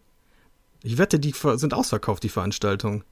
Würde ich reingehen und ich würde mir die auch direkt kaufen, wenn, wenn ich wüsste, okay, die kommt dann und dann raus. Würde ich direkt kaufen. Ja, Einfach ja. so.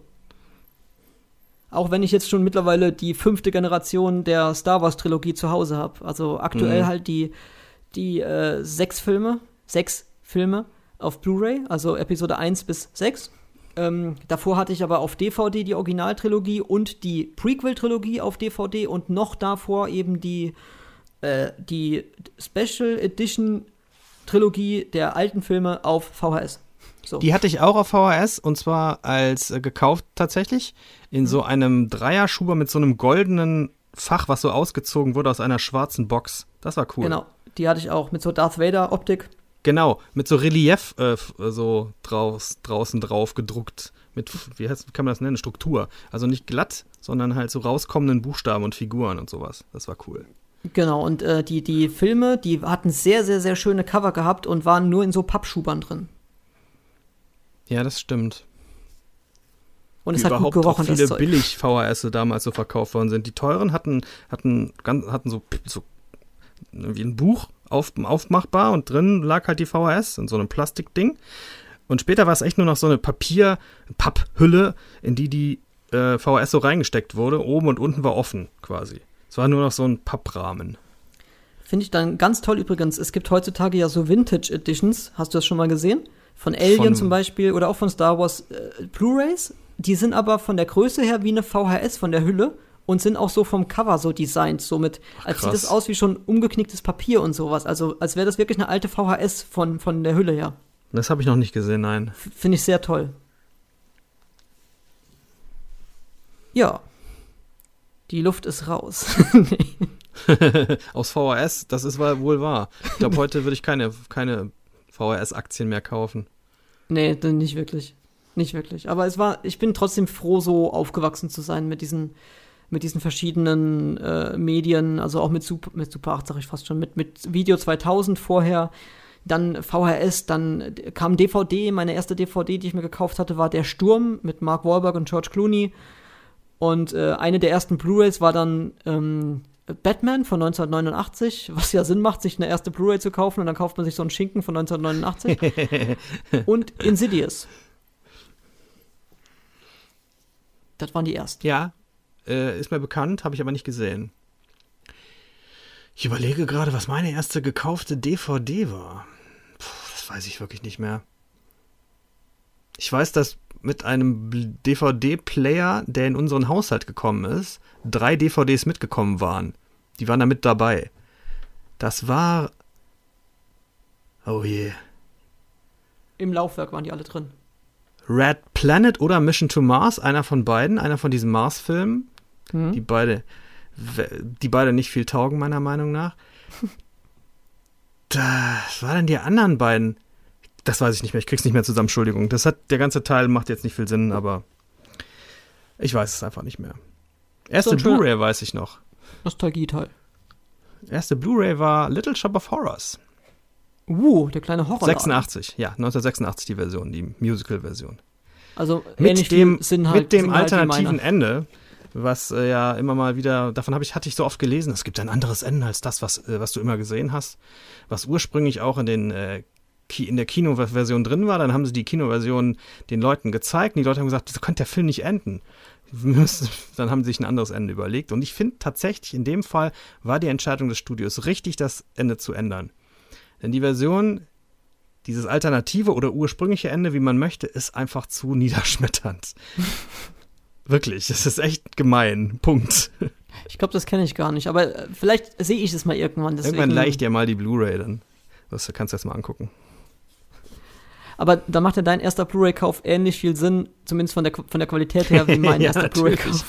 Ich überlege, ob ich irgendeinen Film auf Blu-ray habe, der tatsächlich so, so ein neuer Film ist, wo sich die Bildqualität irgendwie bemerkbar machen würde. Sonst habe ich nämlich, ich habe überhaupt nur wenige Blu-rays und das sind dann irgendwelche Sachen, die halt irgendwie remastert wurden, klar, aber es sind, überlegen, es sind fast alles alte Filme. Also Meine Schwester hat mir gestern auf Blu-ray Tschernobyl geschenkt. Das ist eine aktuelle Produktion. Oh, HBO-Serie. Ja. Das ist Großartige HBO-Serie. Da haben wir jetzt doch schon drei Miniserien von HBO. Ja. Ich glaube, ich muss meine Aussage von früher schon wieder anzweifeln. Ja, die ist wirklich hervorragend. Tschernobyl habe ich auch schon gesehen. Bin ja. ich mal gespannt, wie das beim zweiten Durchgang wirkt. Also, ich glaube, ich warte aber bis, bis zum Herbst oder Winter. Jetzt bei dem schönen Wetter, ich weiß nicht. Ja, da ist es ein bisschen, also auch in der Situation jetzt gerade ein bisschen deprimierend. Ja, ja, richtig. Da kann ich noch erzählen, es gibt auf dem äh, auf ZDF Neo aktuell eine Serie, die heißt Slöborn. Das erste O ist so ein gestrichenes O, wie im Dänischen. Äh, da geht es um einen Ausbruch einer tödlichen Epidemie auf einer kleinen Nordseeinsel. Eine Ach was. achteilige Serie von Christian Alward, der auch Dogs of Berlin gemacht hat für Netflix und auch Pandemonium damals oder Pandorium, so heißt der Film, glaube ich, ne? So ein Sci-Fi-Film, den ich ziemlich gut finde. Aber er ist kein Mensch für Subtilitäten und das fehlt seiner Serie leider auch so ein bisschen. Die ist halt schon lange vor Corona gedreht worden, aber du vergleichst das halt die ganze Zeit mit dem aktuellen Stand. Das Ding kann man sich durchaus ansehen, kann man momentan in der Mediathek vom ZDF streamen, wenn ihr Interesse habt. Ich habe mir alle acht Folgen an einem Sonntag reingedreht, da war ich auch überrascht. Das ist mir lange nicht mehr passiert. Also drei, vier Folgen, das schaffe ich normalerweise schon von einer guten Serie, aber so acht Stück am, am laufenden Band, da war ich echt so, huiuiui. Aber ich wollte dann auch einfach wissen, wie es weiter und ausgeht. Ja, Hast du, warst du so geflasht, dass du gebinged hast? Ich, es war so geflasht, dass ich gebinged habe, in der Tat. Und äh, mehr Anglizismen fallen mir nicht ein, die ich hier sinnvoll einbinden könnte. Tut mir leid. Ähm, Ich bin wie ich Alpa. Ich sag ständig, tut mir leid. Ich muss aufhören damit. Tut mir, tut mir leid, ja. Ja, tut Was mir leid, Auch, äh. Lass mich nicht lügen, sagt er auch immer. Genau, lass mich nicht lügen. Weil der Fans schreiben immer bei denen, "Ey, hör doch mal auf mit der Formulierung. Die ist auch blöd. Ich mag die selber auch nicht, aber ich benutze sie auch ständig. Das hat sich so eingebürgert. Ich sag sehr oft ähm, Eingecivil, ko civilient. korrekt oder ir- irgendwas in der Art. Korrekt. Korrekt. Absolut. Irgendwas. äh, Ich habe auch so dumme Sprüche, die immer. Ich und dann sag ich mir danach, ständig, oh. ich sag ständig eigentlich und das hasse ich, weil eigentlich ist eine Einschränkung, die das Gegenteil heißt. Rein, ne, rein Ja, eigentlich aber. rhetorisch gesehen. Ja, also der Film ist eigentlich gut, aber andererseits auch scheiße. Das heißt das. so. Also, ähm, wer jetzt überhaupt noch zuhört, der hat sowieso den Premium-Content verdient. Ich, äh, zu diesem Thema ähm, einmal noch ganz kurz abdriften. Ich war ja mit, mit, dem, mit einem Freizeitpark-YouTuber, mit dem Markus von ML Pictures in Trips Drill und wir haben uns danach privat noch auf dem Weg zum Auto einfach so über irgendwas unterhalten und er sagt dann so, das finde ich ja auch relativ so und so. Und ich habe dann gelacht und habe gesagt, relativ. ja, ja, ja, geil, du sagst es mal in echt. Und er so, was denn? Und ich so, dein relativ, das sagst du so oft in den Videos und ich feiere das jedes Mal. Relativ. relativ. Ja, das ist halt so die, die Ecke da, wo er herkommt. Die reden da so. Genau, also das wollte ich jetzt nochmal. Wenn, wenn ihr lustige Sachen, äh, wenn euch lustige Sachen auffallen, die wir wiederholen, dann äh, schreibt die bitte uns mal, was ihr so witzig findet oder dumm findet oder stupide oder infantil. Oh, Oder schenkt uns am besten viel. direkt so einen Logopädie-Online-Kurs. Ja, den würden wir nehmen. Stille. Stille, Logopädie. Hm. Was will der Mann uns sagen? Naja, so Sprachlernhilfe und sowas. Bubble. Ja, nee, Logopädie ist halt, wenn du Leuten, die Sprachfehler haben oder auch vielleicht Sprachen neu lernen müssen durch einen Unfall, wenn du denen das neu, bring, neu beibringst. Das ist Logopädie. Erklärst du mir Auch so das oder den Zuhörern? Aussprachetraining und sowas. Bitte? Erklärst du mir das oder den Zuhörern? Ich erkläre das dir. Ich hatte den Eindruck, du weißt nicht, was ich sage. Ja. Du weißt, dass ich in der Altenpflege arbeite mit Apoplektikern? Nein, wusste ich nicht. Ich wusste Altenpflege, aber jetzt nicht so spezifisch. Ja, natürlich. Okay. Apoplex-Patienten haben gerne mal Logopädie. Alles klar. Du glaubst nicht, wie viele Leute das nicht wissen würden, was Logopädie bedeutet. Ja, das, das stimmt. Das oder stimmt Abstand halten. natürlich. Die denken dann, es wäre Fußpflege oder, Ja, genau. oder Pädophilie. Ich kenne mich mit Jura jetzt nicht so aus. Das ist jemand, der Logos entwirft. Mir fallen noch mehr Witze ein, aber die kann ich nicht bringen, das geht nicht. Wenn wir, wenn wir die Aufnahmen beendet haben. Aber. Sollen wir ähm, mal? Nein, willst du noch? ja. Okay. Ich, ich würde gern, nein, ich würde gern noch, ähm, vielleicht einfach mal gucken, ob wir so durchziehen weiterhin, aber ob du zwei Empfehlungen hast für die Zuhörer, so, was die sich so im Bereich Film oder Serie mal zu Gemüte einverleiben sollten. So generell oder aktuell irgendwie? Ne, kann generell sein. Also eins ist, habe ich eben schon, ich sehe, ich sehe, würde ich empfehlen.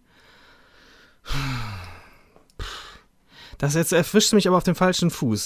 Das muss ich mir fürs nächste Mal überlegen im Vorfeld, weil ich, ich weiß nicht, ob dir das auch so geht. Das ist auch ein Punkt, den wir an der Stelle mal ganz kurz anreißen können. Dadurch, dass ich so viel Zeug sehe, habe ich das meiste nach einer Woche schon wieder vergessen, was ich gesehen habe und muss erst irgendwelche Listen bemühen. Was hast du denn letzte Woche angesehen? Und so geht's mir jetzt gerade.